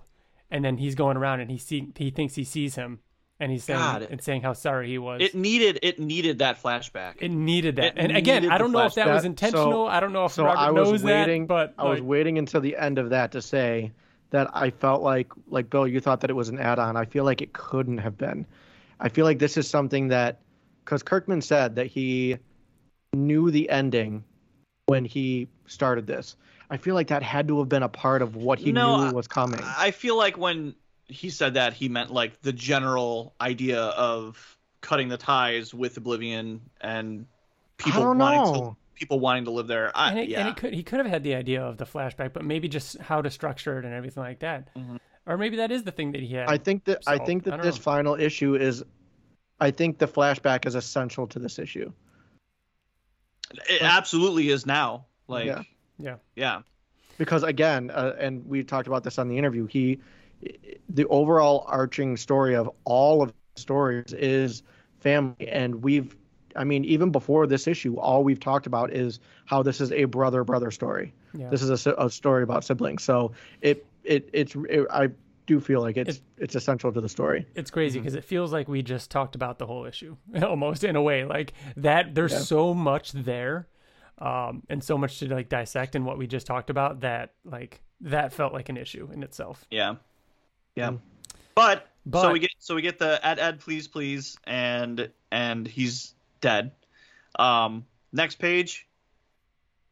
How I, how do we not fucking how Yeah. did we not? I Did know. someone call it? Did somebody call the 5 years later thing? I, I didn't jump? see this coming. I'm so glad it I happened though. certainly did. I was mad when I saw it. I know. Not because I didn't like it cuz I loved it, but I was mad because I'm like fucking Ryan probably It's so great. is like so happy. it's yeah. so great. TJ, so when we saw the, this five years later, and you see this guy getting out of this car that is hovering, hmm so they're Yeah. sharing technology. Yep. What did you think I of? love that. What did you think of? I thought of a very specific movie. Back to the Future 2. No, I thought of Independence Day Resurgence, the sequel, because I they haven't they, seen it enough Did they like it. use the alien technology they or used something? everything was advanced. Oh, yeah, of yeah, the yeah, alien true. technology. Yeah, the Ah. their yeah. But yeah, uh, parking in the rear, we get the uh, the invincible, um, Homage. you know, homage. Yep. Once again, um, and it's uh, he calls him director, um, calls Nathan director Cole. So he's uh, you know, a big big wig at Mm-hmm. the Pentagon. So Um, I really like this. I like that he's kind Mm-hmm. of the spokesperson between Oblivion and Earth, and he's like the one that's like talking about the growth and tracking the growth and how it's progressing and everything like that. Um, obviously, he's kind of like the best suited person to do this, so it it really makes a lot of sense. And we get a lot of really good exposition in this too, where they they mention how. Um, when the uh, Kuthal began turning on each other and fighting at the end of last issue, uh, Earth took that advantage to to push back and force them and kind of take over. the war the war took a turn, but it didn't stop. It kept Yeah. going. Yeah, like they actually like when when they're all celebrating and everything and talking about how they can push back and like attack them now while they're down. They did that. Like that actually happened, and um, they basically conquered Oblivion and forced them to stop fighting in a way. Um, and then uh, they began the whole um, plan, which I guess we uh, we we find out Director Ward's idea, which was you know stationing um, stationing humans over there. Yep. which which worked and they're all happy about it but then we get the most diabolical like thing ever and it's it's director ward is the big guy right i always get him Yep. mixed Harker. up No, okay doc, no, no. Par- what's his name Harker. Is Parker? it Harker and Ward? Harker? Harkin. Harkin? Harker. harkin okay We're still not So- good at this. so here's he, he so he says our our geological surveys came back even better than than we had hoped and i'm just going to read it verbatim because it is horrendous he says there's a form of coal there that burns cleaner and more efficiently than um, what our resources can by like 10% um, they have huge lithium deposits and copper um, that's ripe for the taking we even got a plan on the books to to use Nathan's tech to vent our access or excess carbon dioxide into oblivion. And he's like, sell your electric cars because we can start using fossil fuels and just, you know, Yep. put all of our fucking waste into oblivion. Yep. Like, what a terrible human being. Yeah. And the the worst part about it is that Ward is good with it. Because he he he was he was like, yeah, this is this is just the plan. This is what we're gonna do. Like, and if they don't like it, we'll just we'll we'll start a war again. We'll take our I humans mean, yeah, out. that's what Harker says is back. that yeah, we'll just Yeah. we'll just take it back. We'll just attack them. Like we we we'll just leave. We'll take our people back and let the growth, you know, spread again. Ward is Ward- It, Ward is the most interesting thing to me in this issue where I don't fully understand it. I do. I feel like his character has never changed. He's never been a good guy. They've had, I mean, look at how, honestly, throughout the majority of the issue, he's been like, I mean, before, before, before issue 19, where, you know, the Gozan and the Kuthal like really came in. Oh yeah. He was that Ward guy. was like the main villain. But then after, yeah. But then afterwards, but then when they had- Harker, but then they had Harker showed similar, up, uh, they were in their they- own little. right but nobody wants to you know the world to be taken over they had similar interests you know they had similar um i, just, I felt like D- director ward was never a good person Yeah, but he's we had, talked- he's had moments of, of redemption but I don't know. I was just gonna say where we left him, he had he was redeemed in my eyes. Like Yeah, he had redeeming qualities. He was working He was with Of, he was part of the team. yeah. He was part of the team. He was and then part of even the like well, yeah. and then we even get hints in this issue, like the smirk at the end that we'll get to and everything. Like it almost seems as though he's just he's trapped. He's working for the man. He doesn't like it, but this is this is the gig, man. This is what he does. But there's a part of him that kind of you know he's he's happy with what happens at the end. He's he well. I think I don't think that he's happy. I think that he's not surprised, and he's like, Yeah, maybe. you know what I mean? That's what it The- the- like that's the redeeming quality. Like he has that quality in him to understand where Nate's coming from. But at the end of that page where Harkin is just going off about how fucking terrible he is, and he's like, "Oh, and it's all thanks to you and your tech, Nate." The last panel is Him Nate smiling. not saying anything, and they're smiling together. Like Yeah. he's like, "Yeah, this," you Yeah. know what I mean? So, Yep. and that's what I mean. Where I'm like, Ward I know. took a turn, Yeah. and you know, once government, always government. So. Then we get to Uh, the and then we get Nathan. Yep. Oh, go ahead. Want to take it? Oh, good. Um, so Nathan is there, and uh, he's with Bridget and Duncan, and he's talking about basically how the meeting went, and it didn't go well, and everything that um, Harker said, and everything that you know Director Ward had said, um, and it's it's leading up to you know to something, and Nathan is worried about. Um, uh, he said, left to their own devices, there won't be any plans left for you to, to do your to do your tour work, basically alluding to what's coming. And they say, don't worry about us. And then they show this, you know, planetarium, basically this huge place where they have, they say they have pretty much every plant that that you can get from Oblivion, and they probably would never have to go back to Oblivion anyways hmm to get more. So they're set. Um, then we get a flash to Which I did like that. I, I I thought that was cool that they've got everything there, and it, it is very much like, all right, we're all set. If anything were to ever happen, we're all set. You know, it's like, Yep. all right. Um, I like to think that they that that humans aren't allowed in there. Like anyone that's working there has to have a respirator on or something, so they don't remove Yeah. any of the growth or anything like that. Like I thought that was cool that they're they're all set. They've got everything they need in their little biodome. Yep. Um, we get a flash to uh, Nathan and Heather, and they're talking about, you know, again, alluding to what's coming, kind of setting it up, saying, like, Are you scared? And he's like, Of course I am, aren't you? And she says, um, Doesn't matter. The real question is, um, Is there any other way? And, and you know, they're holding each other's hands. Um, The looks like he's wearing a ring. The ring. handhold is to show the ring, right? The wedding, Yeah. yeah, the, or they're He's married. Yeah. wearing a ring, so they got married. Um, and he says, No, I don't think so. The next page, And, So- and Heather says, no matter what, like I'm with you, no matter what. Mhm. It's it's you and I. Yeah. It's us. Yep. So the next page is is I thought I thought was kind of funny.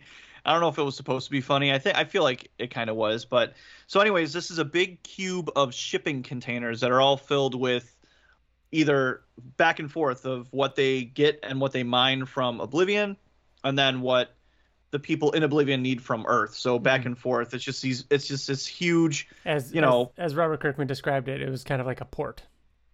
Yeah, yeah, like a shipping port. But you have you have Nathan just being Batman, like on top of this pyre. Or We've always for, like- compared him to that, like he the way he moves and the his I mean, he and is. He literally is. Like he's just being there like Batman, and I I- I can't imagine like being a worker and looking be like, hey hey man, like the cape's just you? blowing. Yeah, like what are you what are you doing? Like I don't know. And then he's like, oh hey, it's you, it's Nate, and, and he kind of you know Nathan uses his He's a celebrity, celebrity. to, yeah to kind of get Totally. get away with being somewhere where he's not supposed to be technically but obviously he is um uh sabotaging this entire Which place I didn't get the first time I read it, and then when I read, went through and reread it, I was like, "Oh, that's what he was doing up there." yeah It, I, I didn't remember back that he would he had done that. I guess because there, there was just so much other stuff that I was thinking about.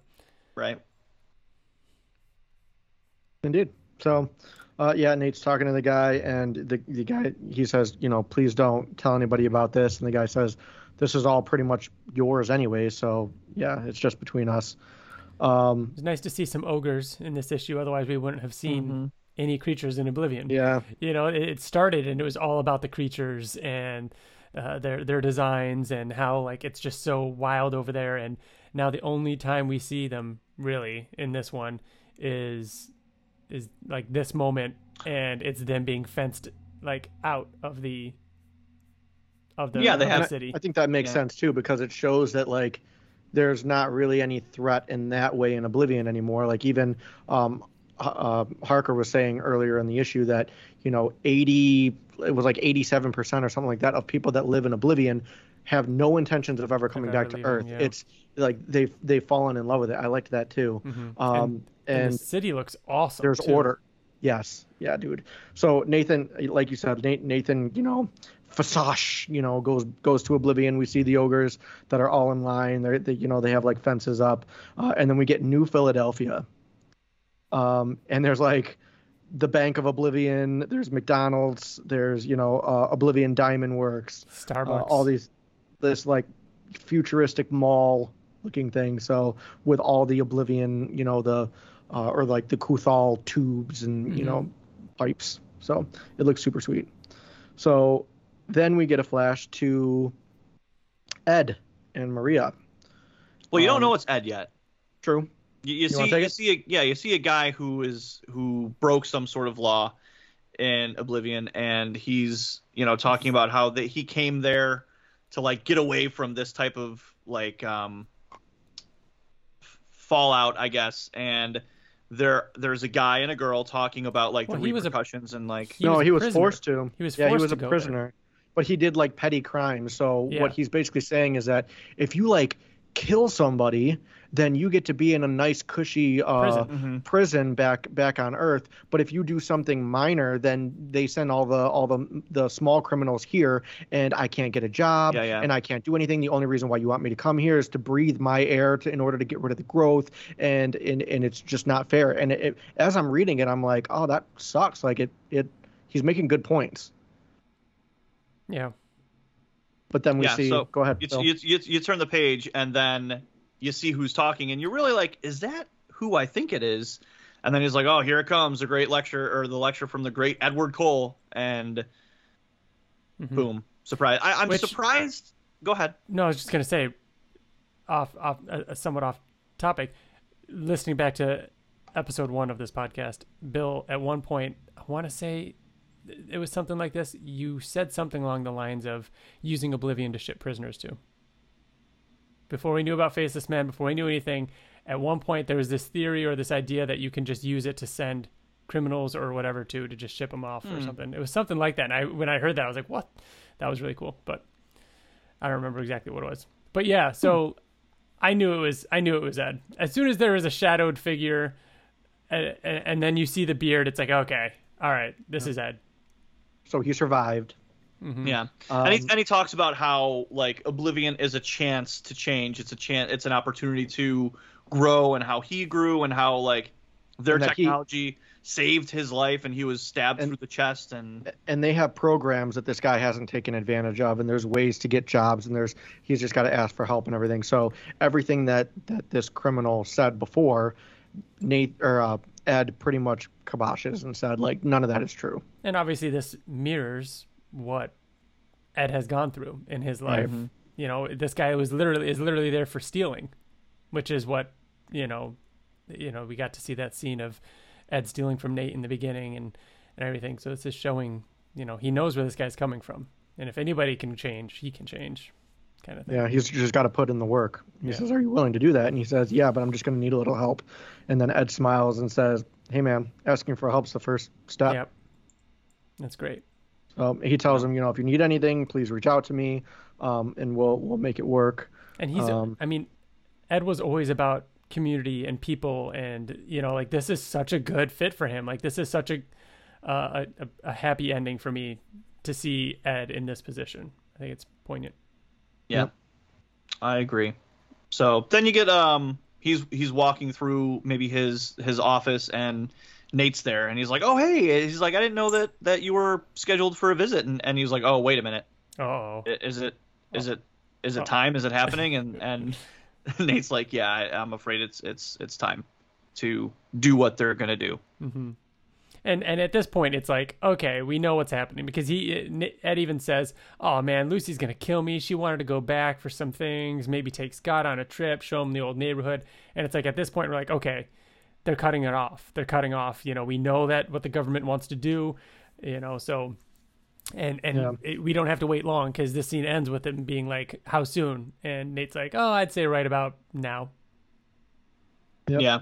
and then he looks out the window and sees flashes from all the towers that they had set up um, and uh, you, go- you go- you go back on to earth and you see the same thing towers uh, on on the earth side flashing and and you know everyone's panicking and freaking out and Harker's there and he's you know he's saying what's happening um, what do you mean uh, meltdown the whole system how mm-hmm. well, So I feel like Nate is against taking sides. Like I, I don't I feel like he he wouldn't doom either planet, right? He wouldn't doom Earth and he wouldn't doom Oblivion. But who do you think made out in this deal? Like I feel like Oblivion is protected. Like that he he he feels like he had to protect Oblivion compared to Earth. I mean, Earth has the technology that they got from Oblivion, so they can kind of sustain themselves there, but they're still kind of going to doom themselves Yeah, with yeah. that this kind is of interesting. mentality. This is this is basic, basically Nate saying like, "All right, Earth, like you're on your own. Like you Right. you you have a chance. You can change. You have changed, but you're starting to go down that path again." And I'm not gonna be. I'm not gonna allow it to to to, to spill over into this place. So if you're Yeah. gonna do it, you go do you. But I'm not gonna be a part of it. How many times has a has a terrible thing happened in our world, especially recently, and you just want to be like, "Get me the fuck off this planet!" Like know, right? I want to leave, and Right. Nate got to do it. Yeah, Like yeah. how lucky of him. Yeah, but I think uh, I think they'll be fine on Oblivion. I mean, think about yeah, I'm sure the the the resources are finite from what they've gotten from Earth. They've only they I mean they've probably only been set up for maybe think three at most four years. It's only been five years total. I don't think they need anything from Earth. Dude. But that's what I'm saying. Like, that's what I'm saying. Like they got by. Humans lived there just fine for years. For 10 without- years. Yeah. without any of it. So yeah, they probably got some of those, you know, creature comforts or whatever of having access to Earth stuff. Yeah, yeah. Oh, the shipment of burgers came in or whatever it was. Well, no more beef. You know what I mean? Like we're gonna have to learn to Yeah, eat other but- things. but like- still, they have they have an alliance. Oh no, I know. the the faceless men now, so it's not like they're hiding from them. They're they're gonna have their technology, Oh, so yeah, they're gonna be yeah. as advanced as they can They be. just won't and- have Earth type stuff for long, is what I'm saying. which dude, Which is um, should be. I know. I'm again- sure again, everyone I- everyone that lives there is probably fine with that, Yeah, yeah. right? Who needs fucking McDonald's when you can eat whatever that plant is that was actually like poop of a Good of a monster? Good point. Yeah. I want to try it The the poop, the alien poop thing. I want to try it it looks really good It did look good. It Did good. look good. So uh, the next page we get uh, like a full page of different panels of uh, you know a spaceship flying down, and then we see Ed walking in, and I loved this too. I loved this whole page where it's he's walking in and um, uh, Dulam was there, Good call. or I'm sorry, Gakal. Gakal is there, and he's uh, it, it, he, Nathan is walking up, and all of the Gozan are bowing, and I took that as they're bowing to Nathan. Uh, I think that they obviously, you know, they're they're they're um, under uh, Gakal, but I think that they still have allegiance to Nathan as well. I thought that was cool. Um, so Gakal talks to Nathan and basically says like, "You're here. Does this mean that it's time?" Um, and he tells him like it's it's already happened. Yeah, Nate's like I couldn't stand by and let and let uh, my people take advantage and strip this world of value to enrich themselves. I wish we were capable of more, more than just taking, unable to recognize the beauty and the things that are already are. Which is, I think, like maybe the best line in this whole thing because it calls back to the first page. It calls back to everything that we we're talking about with the government and what they did and why Nate's doing what he did. But like, I wish we were capable of more, more than just talking, unable to recognize the beauty in the way things already are. That's awesome. Mhm. I'm And, ashamed uh, that uh, my people forced me to take these actions. And Yeah. Gakal says like it's great humans i mean people saved us like and and you know we were liberated and he's but then he says uh, in time my power would have grown. I would have i would not stop at simply expelling your people. I would have been driven to end whatever threat they could pose. So he's saying like you know we're no better Mhm. than that all sentient life is the same. Yeah. like we're all doomed to fight with each other no matter what. So you've saved them and us from mutual destruction And so I- I, thank you It takes those like you to guide us, help us focus on the right thing. Like that's it. Yep. There it And is. he says like you, you know, it's you like, repre- he says you represent your kind and what they are capable of Mhm. like in a positive i took that like you know in, in a positive way and um just ends with nathan's little smile little smirk satisfied Yep. uh and then we're outside with uh nathan and ed looking out on the city. Um and he's saying your plan worked. Um there hasn't been any transference. well for a day. For a day there hasn't been a transference but um nate needs to go back. So he's he's he's gonna go back and he's like good back good luck. And then tj how amazing We was get- this for you? we get the preacher man that was in uh i want to say it was either the first or second issue who was uh you know on the streets screaming at people. And now he's upset about the the other end where he's saying like you know they cut us off. We can't allow this to happen. Um there are spoils um, that were ours for the taking uh, treasures from beyond uh, we're going to change the world. Now these tricksters have cut us off uh, keeping their treasures for themselves. We cannot allow this. Yep. And you see Nathan- flipped. You see Nathan using his his chisel and hammer to uh, that he uses to cross off names um, that he's that he has used to cross off names in the past uh, whenever he finds somebody and brings them back from oblivion. Um, and then Ward. General General Ward and Harker are there, and um, they come to talk to him and and say like, what have you done? What were you thinking? Like, how can you be like, you know, do this to Earth? Um, Well, and, and he says we have we have all of your data. Like we we have you know uh, we can rebuild your technology. And Nate's like, you sure about that? hmm Are you sure? yeah, So I- like, might want to look again. Yeah, yeah, I mean Nathan comes clean about it. He says, you know, after the meeting that we had, um, I should be asking you the same question when it comes to like what's wrong with you and why, why have you done this to us? Like, it, so Harker knows that it, the reason is because Ward. he's Ward knows that the reason is because he's protecting Oblivion. But yeah, Mhm. and then he's Yeah, Like and, he, you and, and you, you don't have access to all those files. How could you? You don't have the clearance. Wait. it's like, Where's wait, where's Heather? Heather? and then he just he just disappears um, and then you look down and you see that um, he wrote um, his and heather's name Yeah. Yeah, in then the instead wall. of crossing a name off, he was adding. adding a name Yeah. Names and we talked about that with Robert Kirkman. Like, Yeah. that's so awesome, man. That's so awesome. The callbacks in this issue are just so so good. the one thing though the one thing that i'll say um should it be heather cole I thought that too, but you, I don't know. I, I think of it as put her maiden name on there. That's like her Yeah. family. Who that's she- her yeah. history. That's like Yeah. put that in there. Yeah.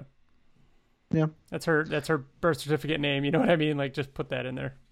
yeah uh, and then we see nathan walking through the door back in oblivion and sure enough heather is there standing there with nate uh, on a Is it just me, rooftop or does this rooftop look like? oh hi, Mark. yeah Looks like it looks like. i thought the same thing did you Like, really? what will you have after 500 years i was gonna make a No, no, not that. I was I actually wasn't No. thinking that. Just looking just no, I'm looking talking out about the room. a sunset room. though. Dude, it looks just like that. I did not hit her. I didn't. Oh, I hi, did Mark. not. Oh, hi, Mark. It looks exactly like that, Oh, that yeah. rooftop. yeah i can see that It's just that little thing that he's coming out of. Yeah, but yeah staring off at the sunset um nathan and, and bridget and ed and it all comes to to a close uh nathan apologizes and said you know like for something that he did so long ago you know and says you know i never should have abandoned you and i should have been there for you at all times um and ed basically says you know no more regrets like we're we're home now He's like, look at the world that that we've made. Isn't it beautiful? And then Nate says, which is truly amazing if you think about it. He says, "It really is Eddie. It really is." Throughout this entire series, he's just called him Ed. Oh, I didn't and catch that. in the I in didn't the catch flashback, that. he calls him Eddie when they're when they're young, and this is he calls him Eddie. This is the first time that you see him call him Eddie when they're adults, which is awesome. Yeah, that's great.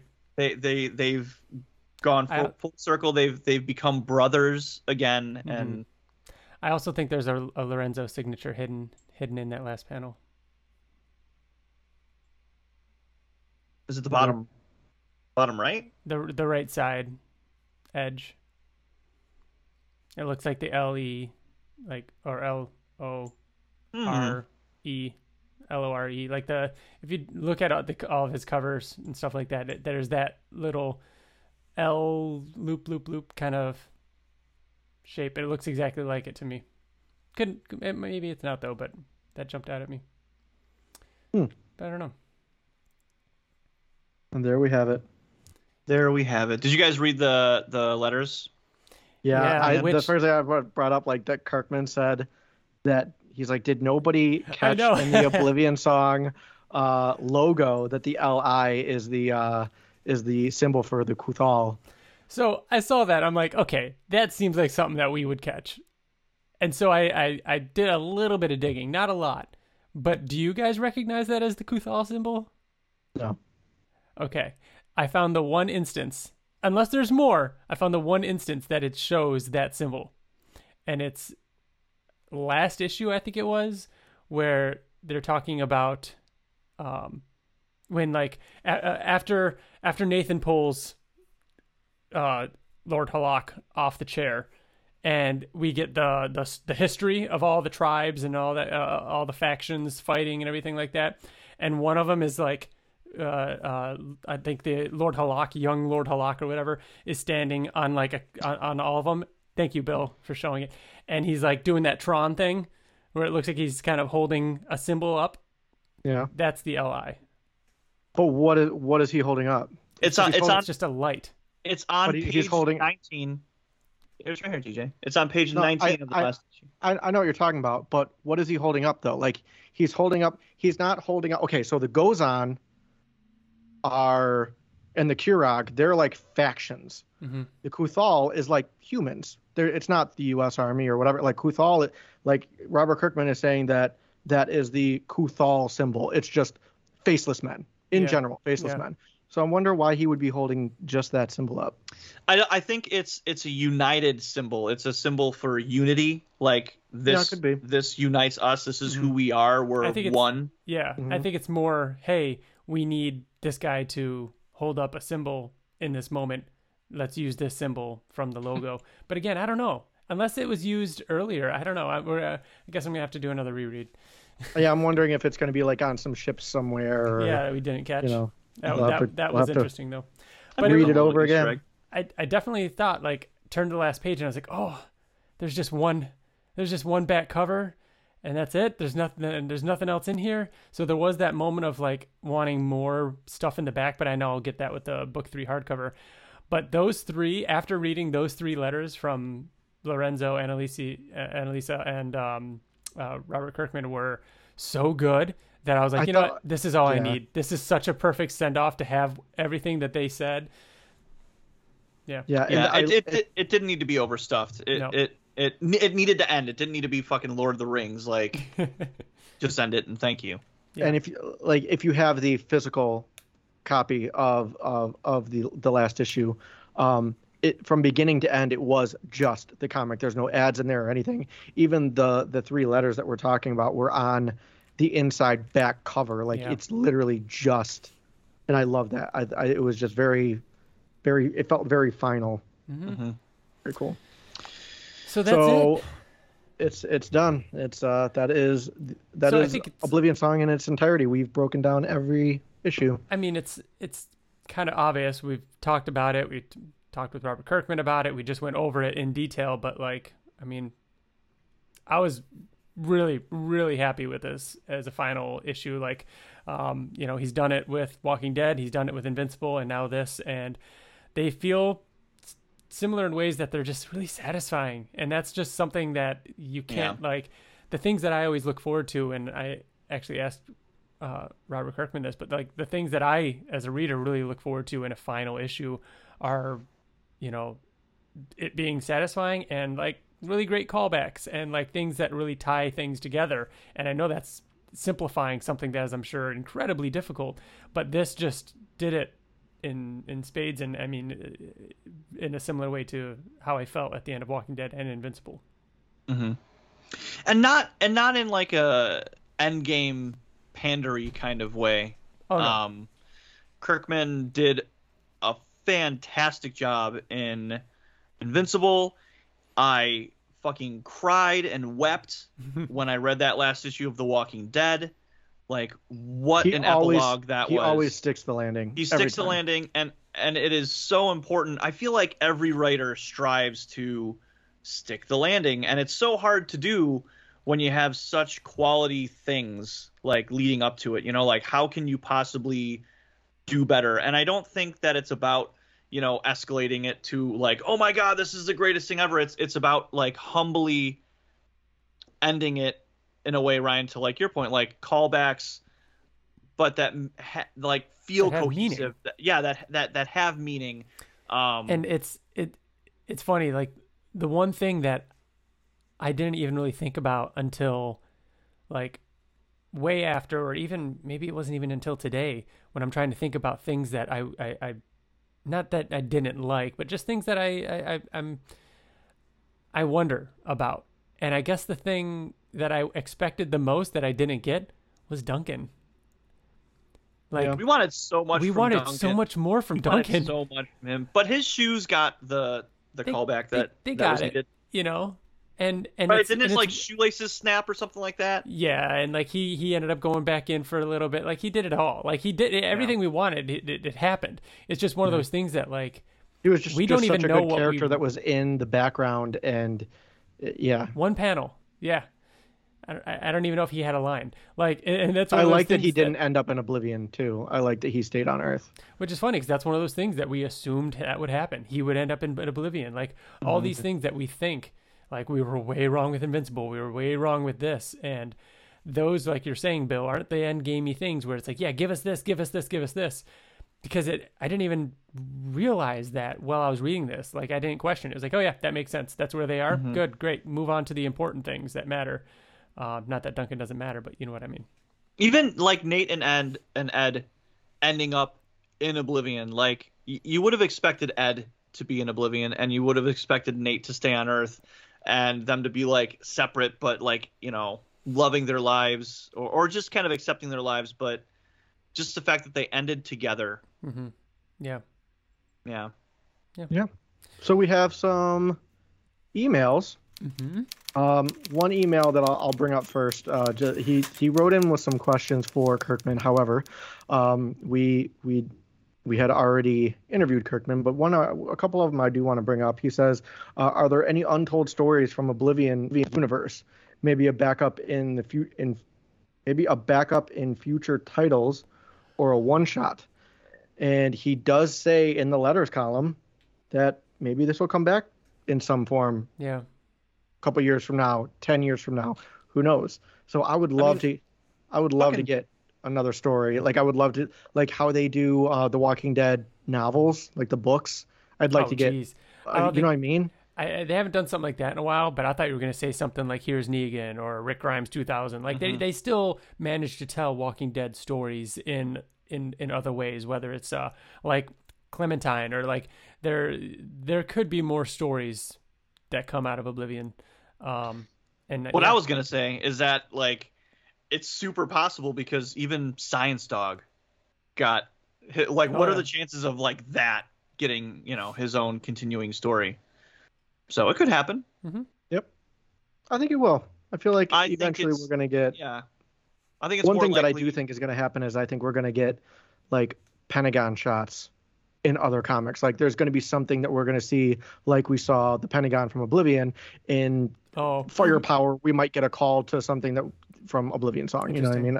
I think I think we'll get that. You think you think there'll be a an Easter egg in um, Kroma? Could be. Yeah. I know Lorenzo likes Easter eggs though, so that's the only Yeah. reason why I think that it could be. But we'll see. It would be so ambiguous and vague, though. oh yeah. Like, oh yeah. yeah. Only you, you would be the only person, Ryan, to find it, because you would Yeah. just scour every every panel. Another fun, question man. that um, Gary Halleck or Gary Halleck is the is the one that wrote in with the questions, um, and he another question he asked is is the movie going to be a trilogy? And when the article first came out, the the woman who was talking about it saying that that was the hope that it was going to be a trilogy. Um, so I think that that's how they're planning it. You cannot do this entire series in one movie. You can't do it. I agree. Um, Ryan, do you have one for us? Yeah. I've got one here from our friend Wyatt Layne, who has provided us with the awesome intro and outro music for this podcast. As we said earlier. And every podcast that we will ever do and have We- ever done. we pretty much have to every time we say Wyatt's name, we have to preface it that. Right. Uh, he says, TJ, Bill, and Ryan, what a ride. My favorite thing about this ending is how much it felt like a very honest depiction of humanity interacting with another civilization. How our flaws as a species would still pop back up and prevent a truly peaceful coexistence, but that there would still also be enough good people doing what they can to make a difference for the better. I love when writers use the lens of sci-fi to comment on humanity as a whole. Have ever have I ever mentioned the expanse? And this ending gave me that in a very satisfying way. The question Now that we know the whole story from beginning to end, what are your final predictions on how it'll play out on the big screen? Will this be one massive movie? Will it be a trilogy or multiple trilogies? My my gut still says it'll be planned as a trilogy, but I'm curious if any of your thoughts have changed now that we could step back and look at the big picture. big picture.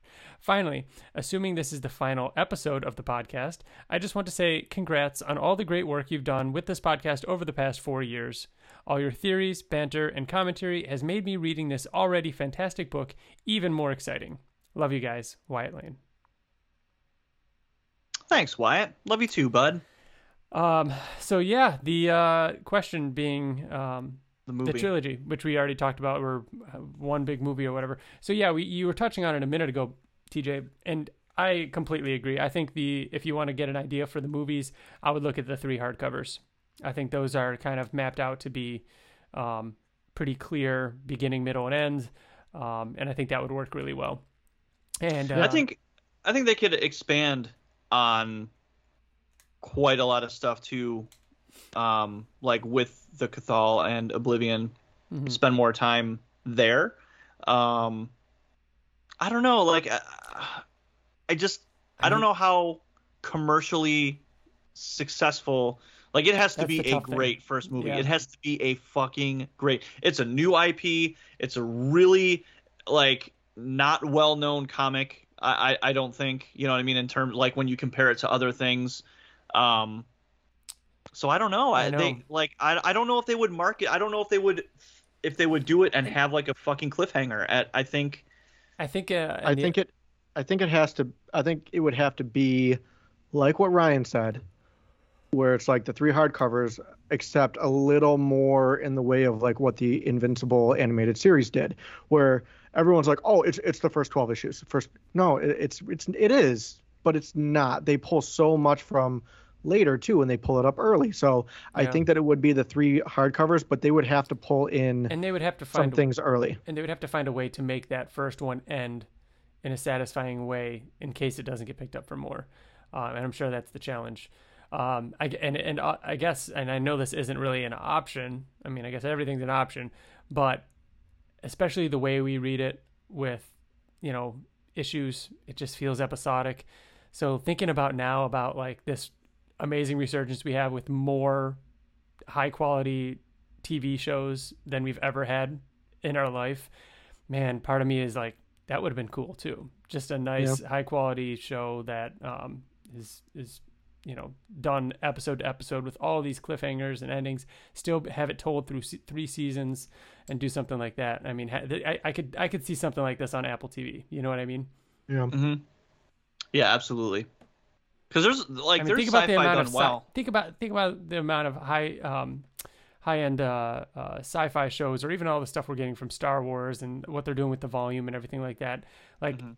they could pull this off. They could pull this off on, on, A- on a, absolutely. you I know, mean, at a TV show type thing. the the foundation like on Yeah. on apple tv that is such a fucking quality sci-fi show that hasn't not one episode dipped in like like scope. Like it was always big and Yeah. like the planets were always like super well done the the the cg everything like that. So i would almost prefer them to do that. I feel like you could take more chances with that and and see like you know how is the viewership in every episode? Is it does it look like we're gonna get Mhm. like more viewers towards the end? And is it getting traction? Whereas a movie's like all your eggs in one basket at one time and it's just it's there's scary something It's- exciting it's about that though too, though, isn't there? yeah You know what Yeah. I mean? Like g- going to like uh, you know maybe going to a premiere even, or going to just just see this movie in a theater and like man, that would be. i mean really wh- cool. what's what's a new ip sci-fi movie that like people are excited about in the, over the last let's say five years I'm sure that there's was like commercially huge Like, what do you what do you mean by huge? Like Like, I- that would that that would get a sequel you know what i mean or that would Dune. like Dune. Yeah, but Dune is different. Dune is a Mhm. remake. It's like it's not an original IP. That's what I'm talking about. Like it's everyone I knows mean- what the fuck Dune is. Yeah, I I guess. No, I get what you're saying. I mean, the closest thing I could think of is it also- wasn't theatrical, but it was that Chris Pratt sci-fi movie on Prime. Yeah, but is that going to get a sequel? War? It should. Tomorrow War It is should. getting a sequel. Oh, it is getting Yeah. a sequel. Mhm. Okay. Well, that's that. See, that's a prime example. But it- a prime. Hey, Oh, um, but it's not theatrical. You know, I mean, so it, it- it's going to be interesting. We'll we'll see, and hopefully we'll be back. You know, uh, you know, in a year or so to give any updates, or two years from now, or whatever it is to to see where we're at. But it's Mm-hmm. going to be exciting to follow. Um, and thank you for all the kind words, Wyatt. I appreciate Yeah. it. Yeah. Yeah. So I have. Uh, do I have the final email, TJ, or do you Nope. do you have? No. Okay. So go for it. I have one here uh, from Jared Yaw. Uh, I hope I made it in time for the recording. God, what a goodbye. This final issue being spaced out so much reminded me of why I love it so much. Will miss this book so much. Loved Ed mentioning the song of nature in the first page. What a color marker, or sorry, what a cool marker song uh, was for the distinction and beauty of both Earth and Oblivion, right? Like in this issue, Gakal tells Nathan that he stands for the best of us. Uh, parentheses, amazing moment. I feel like all the beauty in Oblivion reflected the souls in Oblivion working to stop the growth alongside the humans, which is good. While in the end, even Harker and Ward um, were the same as Gak- uh, and the Great Kirog, evil. Uh, hope that made sense. Yeah, it made sense. Hmm, we talked yeah, about that a lot. totally. How, yeah. Um, next, he says, "What an asshole Ward turned out to be. I hoped he was kind of changing as the story progressed." now, Yeah. uh, I really enjoyed the backstory of Nathan and Ed. Being at the very end of this book, like Ed uh, was an incredibly supportive and supportive part, positive part of Nathan's life, um, like way more than I thought.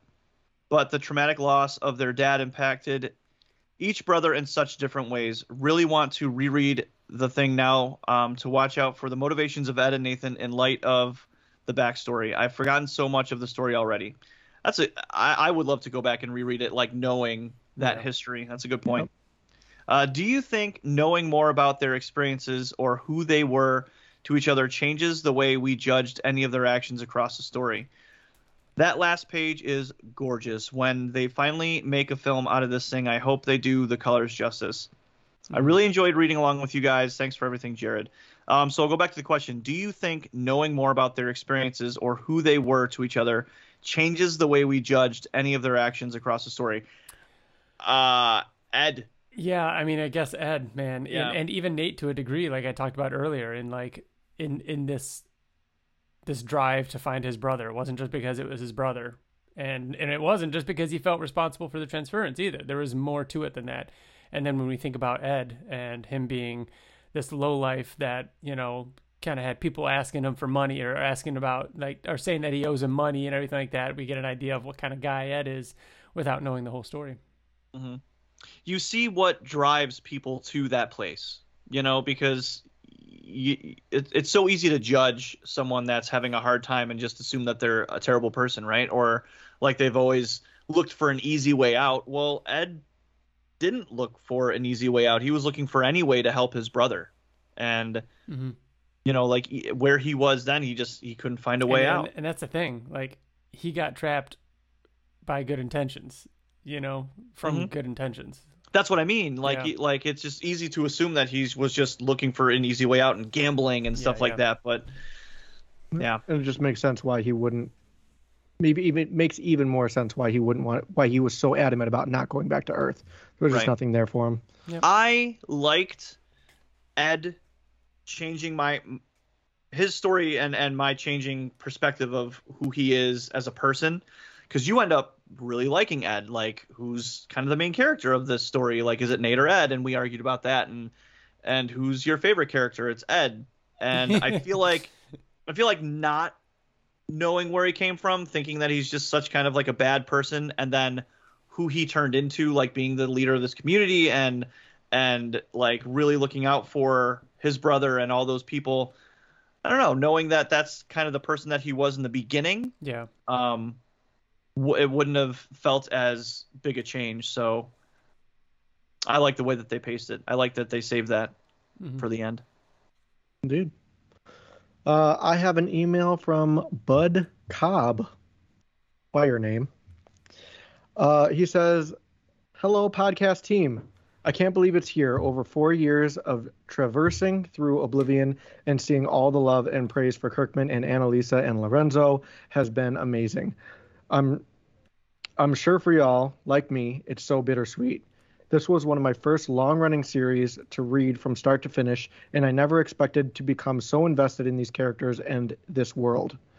Uh, if there, he asked he asked a question to Kirkman, which again, apologies, was a little late for Kirkman, but um, the question that he asked Kirkman is the same question that we asked when we started digging into this: is the whole beginning um, of uh, the flashback uh, was that something? Well, it was kind of what we were asking he wanted to know if this was something that was planned from the beginning, um, Yeah. which we touched on. So we don't know. I like to think so. Um, you guys said that you kind of disagreed, but yeah, I'm curious.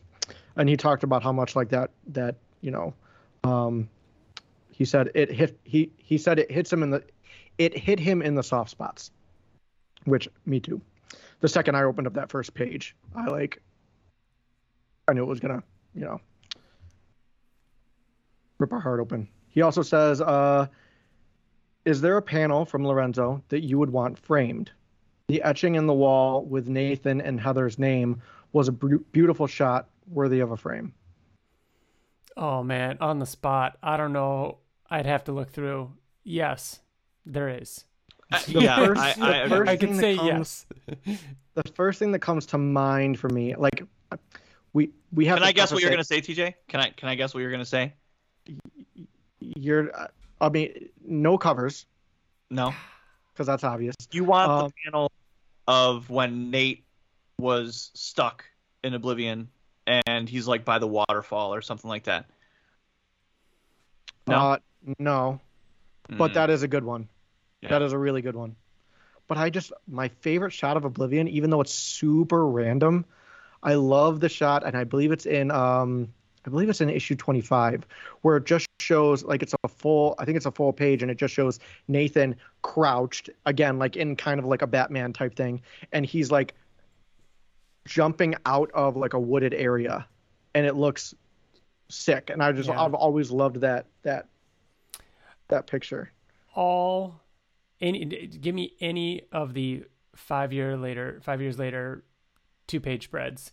Even the pentagon one i'll take that. But the one that comes to mind is the one that comes to mind is him leaping um on lightning over the chasm with all the small creatures behind him and everything like that. Oh, that's a Dude, good i think that was 25 actually. I'm Yeah, that's up a great the one, one that I was talking about. I, lo- I love that picture. I always that's have. issue one right No, that that's issue not one? issue one. No, that's no, that's not issue one. That's um when he's that's that same issue. it's 25 i feel Yeah, like there's one jumps like through- that in, in one where he jumps through a window because him doing his Batman shit. But with, TJ, his, with his knees up. TJ, scroll forward a little bit. Isn't there the five years later in that one where he's uh, on Lightning? Oh, I, I I brought up that wasn't an issue Oh, okay, never mind. that I showed, but yes, I believe there was. It was. I think it was Yeah. three years later. Or three years. I think they were all three. Yeah. You're right. Bill, do you But have one that comes to mind? Not not even close that I'd be able to like Hey. pick out. I, I'd have to go back and. Yeah. But I mean, we we There's didn't many. make it a secret that we fucking love Lorenzo and Yeah. Annalisa. Uh, like, Too difficult to choose. yeah, yeah. Uh, Bud also says thank you to the podcast team for um, dedicating their time and expressing their passion to a series that meant a great deal to me. Um, and even more thanks to Robert Lorenzo and Elisa Rus and Sean for crafting a b- beautiful and exciting series. Yep. Thank you, Bud. Appreciate it. Yeah, Bill. Oh Yeah. my God. Bill's holding up a three Issue- years later panel. Issue 25. Yeah, three issue years later. 25. Issue 25. And it's him on Lightning just riding like and it's very panned back so you see like a lot Yeah. of oblivion and and they're just like barely there yeah that's a good that's a good one cool. All right. And I think I have one more here from our good friend Mitch Crasson. Oh, hey, Uh, he says, he says it's been a great adventure reading this um, and list, reading this and listening to y'all journeying through Oblivion. Uh, what was your favorite panel of art Hmm. from its fi- from the final issue? Oh. Small detail that is my favorite. Kakal's new outfit as a ruler is so incredible looking. For Oh, me, yeah, I like his little his robes. They do look cool. for me, I would I would actually say probably the same panel that he's talking about, but like I said, um, when we were digging into it, uh, more because the goes on, we're just like bowing, and I took that as showing allegiance to Nathan, and I just loved the way that whole the whole room looked, and and seeing a call like in in you know as the new leader, I really liked that, but also like just opening up that first page and seeing that it was a flashback. It's not necessarily like a specific panel, but that got me too. Uh, i don't know if i had to pick if i had to pick a specific panel i would absolutely say the second to last one yeah, that's a the really good one, man. where, where he says isn't it beautiful and you see the sunset you see these birds flying like the landscape and the three of them standing there So That- so it's obvious now that I'm looking at it, and I can't believe I didn't really catch on it earlier.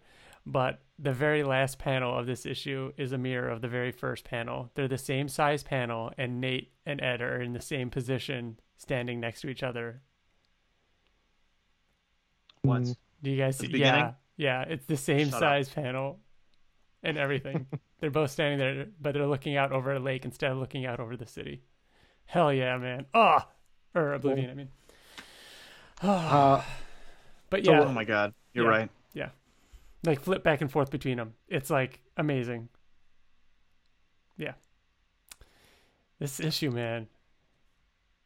so, our good friend Jordan Gilbert literally Just sent one in. just got So, just have not read this yet. My, well, my my answer my answer to Mitch would would Oh, be either yeah the the second to last panel um on that last page of them uh, of what they're looking at the like pulled back one, um. Or probably, I mean, man, the one, the the the new Philadelphia one of the city. Um, I also, I mean, I'm just gonna say all my favorite ones now. The the the close up of the ogres looked amazing too, and that's what they used for the back art of the of the Mhm. physical copy. Um, but yeah, Indeed. Uh, so Jordan Gilbert writes in and says, uh, "I may be I may be late in writing this in, and I apologize in advance, but I'm gonna send it anyways. It literally could not have been more perfect. I timing. love that Jordan got it in just now. yes, right at Uh, the end of the episode too like Yeah. not skinning or he said I thought this last issue was great. Um, it was nice how it was a nice bow on top of But uh, this bow on top of this entire city. Yeah, see. Um, and the flashbacks with Ed and Nate hit hard. It felt again in small writing, and I'm blind. get some glasses, man. I know everybody yells at me. Um, it felt real, which is what you want from these stories. I liked the approach of realism that even after the war was over, the the humans still felt the need to fuck everything up by stripping Oblivion of their resources.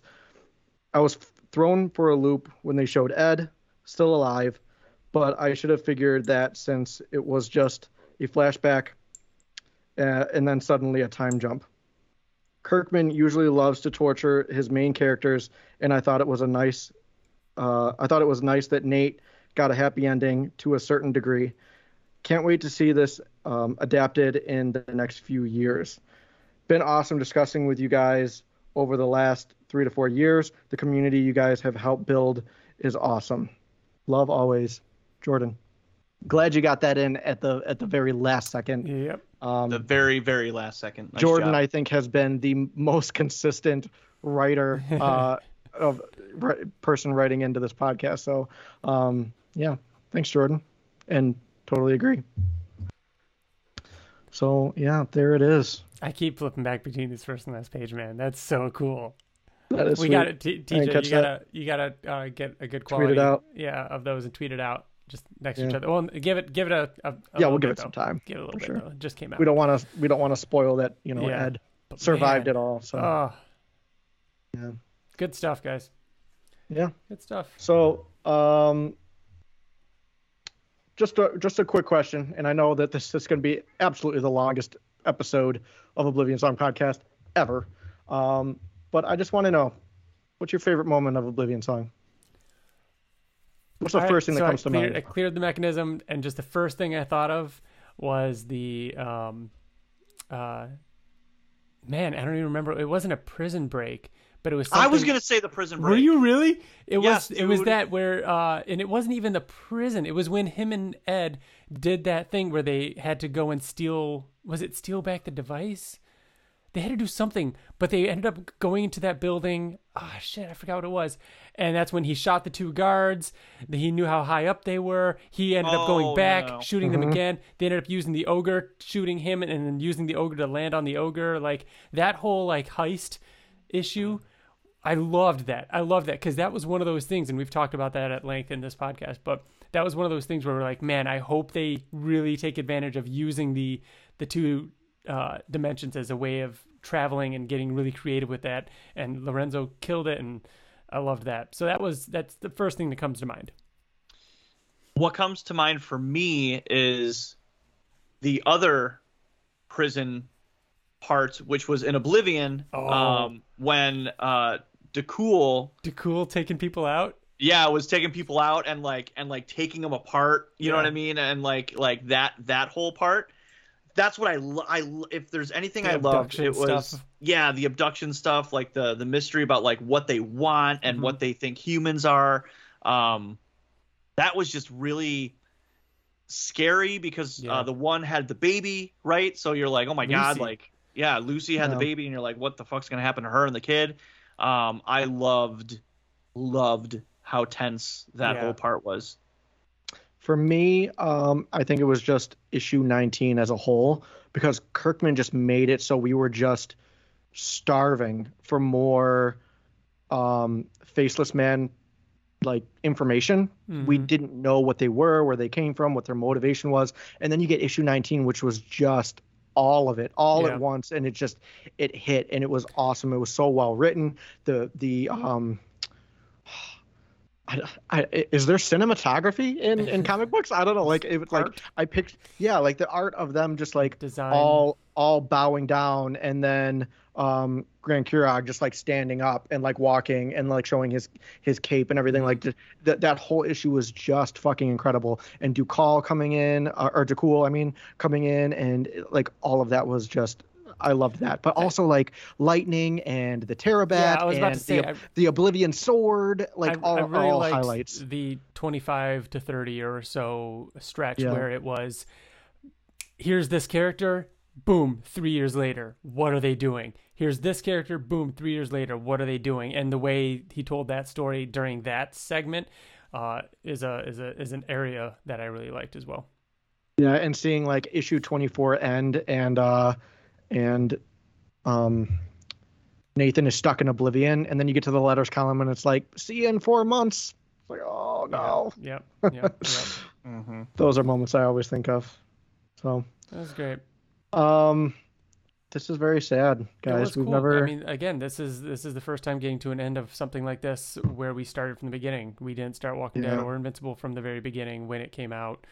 Um, but this is the first time seeing it from beginning to end, and obviously doing this podcast with it, and um, being you know having done the Invincible podcast for a little while, like being experienced, I could I guess I could say in in doing this and talking about these things, and like having the connection to talk to Robert Kirkman and like it's it, it feels very much like the comic where it had this very clear beginning, middle, and end. This whole process that we went through uh, doing the podcast, so it was a lot of fun and it was cool to see it all wrapped up. And I'm excited to see what the future brings with it.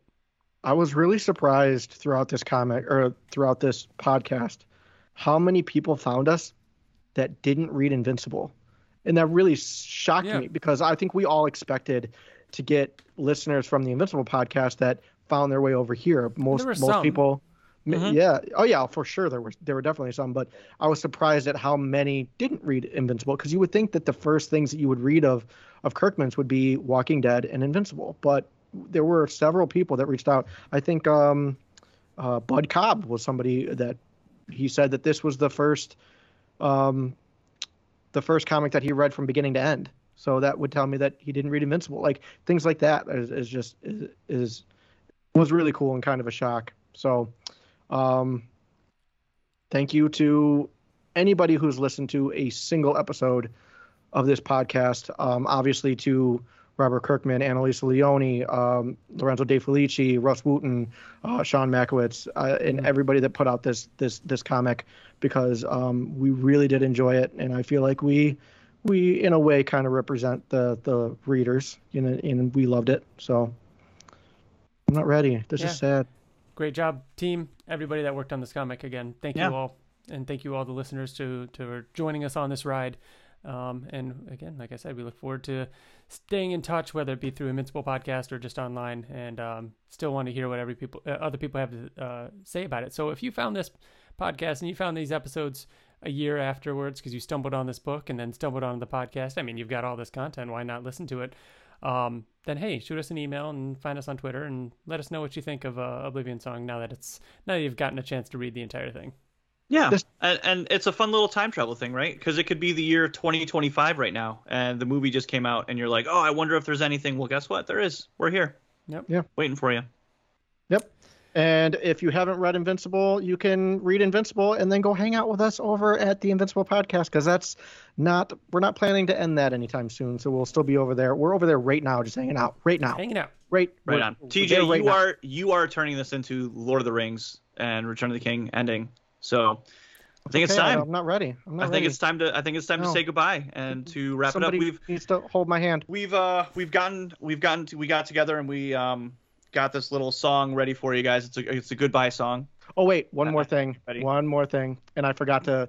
Uh, I was going to add this to the thank yous, but uh, obviously again to Wyatt Layne, um, and Ben from the Nerds Chatting podcast for for helping us out in the podcast as well. So thank you to them as well. May, wanted to make sure I got that in there as well. So Right on. um, yeah, all right, Bill Ryan. This has been the Oblivion Song podcast. Signing off. For the last time. That's right. Thank Okay, you. bye. bye. Okay, bye.